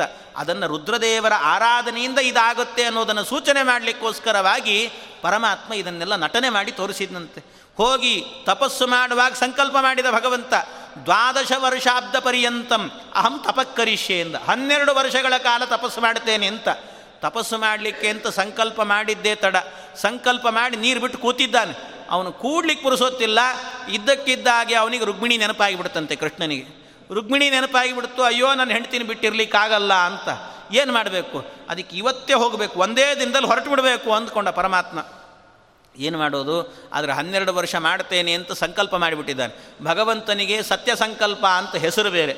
ಆದರೆ ಈಗ ಅವನೇನಾದರೂ ಸಂಕಲ್ಪ ಮಾಡಿ ಬಿಟ್ಟು ಹೋದ ಅಂದರೆ, ರುಕ್ಮಿಣಿ ನೆನಪಾದ್ಲಂತ ಹೋದರೆ ಸತ್ಯ ಸಂಕಲ್ಪ ಅನ್ನೋ ಬಿರುದಿಲ್ಲ ಅವನಿಗೆ. ಏನು ಮಾಡಬೇಕು? ಅದಕ್ಕೆ ಪರಮಾತ್ಮ ಉಪಾಯ ಮಾಡಿ ಬೃಹಸ್ಪತಿಯನ್ನು ಕರೆದನಂತೆ. ಬೃಹಸ್ಪತಿ, ಗುರುಗ್ರಹ. ಗುರುವನ್ನು ಕರೆದ, ಬೃಹಸ್ಪತಿಯನ್ನು. ಬೃಹಸ್ಪತಿಯನ್ನು ಕರೆದು, ಬೃಹಸ್ಪತಿ ರಾಶಿ, ಬೃಹಸ್ಪತಿ ಇದ್ದಾನಲ್ವಾ? ಆ ಗ್ರಹ, ಬೃಹಸ್ಪತಿ ಗ್ರಹ ಆಗಬೇಕಾದ್ರೆ ಒಂದೊಂದು ರಾಶಿಗಳಲ್ಲಿ ಒಂದೊಂದು ವರ್ಷ ಇರ್ತಾನಂತೆ. ಅದು ಒಂದೊಂದು ಲೆಕ್ಕಾಚಾರ ಇದೆ. ಒಟ್ಟು ಐದು ವಿಧವಾದಂಥ ಲೆಕ್ಕಾಚಾರಗಳಿದ್ದಾವೆ. ಅದರಲ್ಲಿ ಬಾರಹಸ್ಪತ್ಯಮಾನ ಅಂತ ಕರೀತಾರೆ ಒಂದನ್ನು. ಬೃಹಸ್ಪತಿ ಯಾವ ರಾಶಿಯಲ್ಲಿ ಎಷ್ಟು ದಿವಸ ಇರ್ತಾನೋ ಅದನ್ನು ಒಂದು ವರ್ಷ ಅಂತ ಲೆಕ್ಕ. ಹಾಗೆ ಹನ್ನೆರಡು ರಾಶಿಗಳಲ್ಲಿ ತಿರುಗಿದ ಅಂದರೆ ಬೃಹಸ್ಪತಿ, ಆಗ ಅಲ್ಲಿಗೆ ಹನ್ನೆರಡು ವರ್ಷ ಆಯಿತು ಅಂತ ಅರ್ಥ. ಅದಕ್ಕೆ ಬೃಹಸ್ಪತಿಗೆ ಹೇಳಿದಂತೆ ಕೃಷ್ಣ, ನೋಡು ಬೃಹಸ್ಪತಿ, ನನಗೆ ಹನ್ನೆರಡು ವರ್ಷ ಇರಲಿಕ್ಕಾಗೋದಿಲ್ಲ ಅದಕ್ಕೆ ನೀನೇನು ಮಾಡು? ಒಂದೇ ದಿವಸದಲ್ಲೇನೆ ಎಲ್ಲ ರಾಶಿಗಳಲ್ಲೂ ತಿರುಗಿ ಬಂದ್ಬಿಡು ಅಂತ ಹೇಳಿದ ಪರಮಾತ್ಮ. ಎಲ್ಲ ರಾಶಿ ತಿರುಗಿಬಿಡು. ಅಂದರೆ ಒಂದು ರಾಶಿಯಲ್ಲಿ ತಿರುಗಿದೆ ಅಂತ, ಒಂದು ರಾಶಿಯಲ್ಲಿ ಇದ್ದೆ ಅಂದರೆ ಒಂದು ವರ್ಷ ಅಂತ ಲೆಕ್ಕ. ಹಾಗಾಗಿ ಒಂದೇ ದಿವಸದಲ್ಲಿ ಹನ್ನೆರಡು ರಾಶಿ ತಿರುಗಿದರೆ ಹನ್ನೆರಡು ವರ್ಷ ಆಯಿತು ಅಂತ ಅರ್ಥ. ಹಾಗಾಗಿ ಒಂದು ದಿನದಲ್ಲಿ ಹನ್ನೆರಡು ರಾಶಿ ತಿರುಗಿ ಬರಬೇಕು ಅಂತ ಕೃಷ್ಣ ಹೇಳಿದಂತೆ. ಆಯಿತು ಅಂತ ಬೃಹಸ್ಪತಿ ಅಷ್ಟೂ ರಾಶಿಯಲ್ಲಿ ತಿರುಗಿ ಬಂದ. ಹನ್ನೆರಡು ವರ್ಷ ಆಯಿತು. ಪರಮಾತ್ಮ ನನ್ನ ತಪಸ್ಸು ಮುಗಿತು ಅಂತ ಹೊರಟು ಬಿಟ್ಟನಂತೆ ಪರಮಾತ್ಮ. ತಪಸ್ಸು ಮುಗಿತು ಅಂತ ಹೊರಟ. ಪ್ರದ್ಯುಮ್ನ ಅನ್ನುವಂಥ ಮಗ ಸಿಕ್ಕ. ವಿಶೇಷ ಎಲ್ಲವೂ ಕೂಡ ಆಯಿತು. ಹೀಗೆಲ್ಲವೂ ಕೂಡ ಆಯಿತು ಅಂತ ಹೇಳ್ತಾರೆ ಈ ರೀತಿ ಪರಮಾತ್ಮ ಒಂದು ಲೀಲೆಯನ್ನು ತೋರಿಸಿದ. ಬಹಳ ಜನ ಏನು ಅಂದರೆ ಈ ಪ್ರಸಂಗವನ್ನು ಕೆಲವರು ಅಂದರೆ ಒಂದೇ ದಿನದಲ್ಲಿ ಹನ್ನೆರಡು ವರ್ಷಗಳ ವ್ಯವಸ್ಥೆ ಮಾಡಿದಂತೆ ಭಗವಂತ. ಹನ್ನೆರಡು ವರ್ಷದ ವ್ಯವಸ್ಥೆ ಒಂದು ದಿನದಲ್ಲಿ ಮಾಡಿದ್ದಾನೆ. ಹಾಗಾದರೆ ಒಂದು ದಿನದಲ್ಲಿ ಮಾಡಿದ್ದಾನಲ್ಲ ಪರಮಾತ್ಮ, ಆ ಒಂದೇ ದಿನದಲ್ಲೇನೆ ಚಾತುರ್ಮಾಸ್ಯ, ಏಕಾದಶಿ ಎಲ್ಲ ವ್ಯವಸ್ಥೆ ಮಾಡಿದ್ದಾನಂತೆ. ಎಲ್ಲ ವ್ಯವಸ್ಥೆ. ಬಹಳ ಜನರಿಗೆ ಏನು ಸಮಸ್ಯೆ ಅಂದರೆ, ಅಲ್ಲ ಆಚಾರ್ಯ ಈ ಉಪನ್ಯಾಸ ಮಾಡಿದ ಕೆಲವು ಕಡೆಯಲ್ಲಿ ಹೇಳಿದ್ದುಂಟು ನನಗೆ. ಏನು ಅಂದರೆ, ಆಚಾರ್ಯರೇ ಭಗವಂತ ಒಂದೇ ದಿನದಲ್ಲಿ ಹನ್ನೆರಡು ವರ್ಷದ ವ್ಯವಸ್ಥೆ ಮಾಡಿದ್ನಲ್ಲ, ಆ ದಿನ ಯಾವುದು ಅಂತ. ಯಾಕೆಂದ್ರೆ ಆ ಒಂದು ದಿವಸ ನಾವೇನಾದರೂ ಮಾಡಿಬಿಟ್ರೆ ಹನ್ನೆರಡು ವರ್ಷದ ಫಲ ಸಿಗ್ತದಲ್ಲ ಅಂತ. ಆದ್ದರಿಂದ ಒಂದೇ ದಿನ, ಆ ದಿನ ಯಾವುದು ಅಂತ. ಅದಕ್ಕೆ ವೇದವ್ಯಾಸ ದೇವರೇನು ಮಾಡಿದ್ದಾರೆ ಅಂದರೆ, ಆ ದಿನ ಯಾವುದು ಅಂತಲೇ ಉಲ್ಲೇಖ ಮಾಡಿಲ್ಲ. ಯಾಕೆ ಈ ಮನುಷ್ಯರು ಭಾಳ ಬುದ್ಧಿವಂತರು, ಇಂಥದ್ದನ್ನೇ ಹುಡುಕ್ತಿರ್ತಾರೆ ಅಂತ ಹೇಳಬಾರ್ದು ಅಂತ ಆ ದಿನವೇ ಯಾವುದಂತ ಹೇಳಿಲ್ಲ. ಹಾಗಾಗಿ ಆ ದಿನದ ಉಲ್ಲೇಖ ಎನ್ನುವಂಥದ್ದಿಲ್ಲ. ಹೀಗೆ ಆ ಕೃಷ್ಣ ಪರಮಾತ್ಮ ತಪಸ್ಸನ್ನು ಮಾಡಿ ಅವನು ಮತ್ತೆ ವಾಪಸ್ಸಾಗಿ ಹೊರಟಿದ್ದಾನೆ. ಇದೇ ಕಾಲದಲ್ಲಿ ಇಂದ್ರ ಮತ್ತು ಅರ್ಜುನ ಇಬ್ಬರೂ ಪರಸ್ಪರವಾಗಿ ಮಾತನಾಡಿಕೊಂಡು ಒಬ್ಬ ಋಷಿಗಳು, ಲೋಮಶ ಅನ್ನುವಂಥ ಋಷಿಗಳು, ಆ ಋಷಿಗಳ ಮೂಲಕವಾಗಿ ಪಾಂಡವರೆಲ್ಲ ತೀರ್ಥಯಾತ್ರೆಗೆ ಹೋಗುವಂತೆ ಒಂದು ಆದೇಶವನ್ನು ಕಳಿಸಿಕೊಡ್ತಾರೆ ಅವರು ತೀರ್ಥಯಾತ್ರೆಗೆ ಹೋಗ್ತಾರೆ. ತೀರ್ಥಯಾತ್ರೆ ಅಂದರೆ ಇಡೀ ಭೂಮಂಡಲ ಸಂಚಾರ ಮಾಡಿಕೊಂಡು ಬರ್ತಾರೆ. ಆ ಪ್ರಸಂಗದಲ್ಲಿ ಅವರು ಮತ್ತೆ ಬದರಿ ಕ್ಷೇತ್ರಕ್ಕೆ ಹೋಗೋದಿದೆ. ಆ ಬದರಿ ಕ್ಷೇತ್ರದಲ್ಲಿ ವಿಶೇಷವಾದಂಥ ಕೆಲವು ಕೆಲಸಗಳೆಲ್ಲ ನಡೆಯುತ್ತೆ. ಅಲ್ಲಿ ಆ ಪ್ರಸಂಗಗಳನ್ನೆಲ್ಲ ಮತ್ತೆ ನಾಳೆ ದಿವಸ ಉಪನ್ಯಾಸ ಇಲ್ಲ. ನಾಡಿದ್ದು ವೈಕುಂಠ ಏಕಾದಶಿ ಪ್ರಯುಕ್ತವಾಗಿ ಅಖಂಡ ಭಾಗವತದ ಉಪನ್ಯಾಸ. ಅದು ಆದ ನಂತರ ಮತ್ತೆ ಮರುದಿವಸ ದ್ವಾದಶಿ ಮತ್ತು ತ್ರಯೋದಶಿ. ಇನ್ನು ಎರಡು ದಿವಸ ಇದೇ ಉಪನ್ಯಾಸ ಮುಂದುವರಿಯುತ್ತೆ ಅಂತ ಹೇಳ್ತಾ ಇಂದಿನ ಉಪನ್ಯಾಸ ಕೃಷ್ಣಾರ್ಪಣ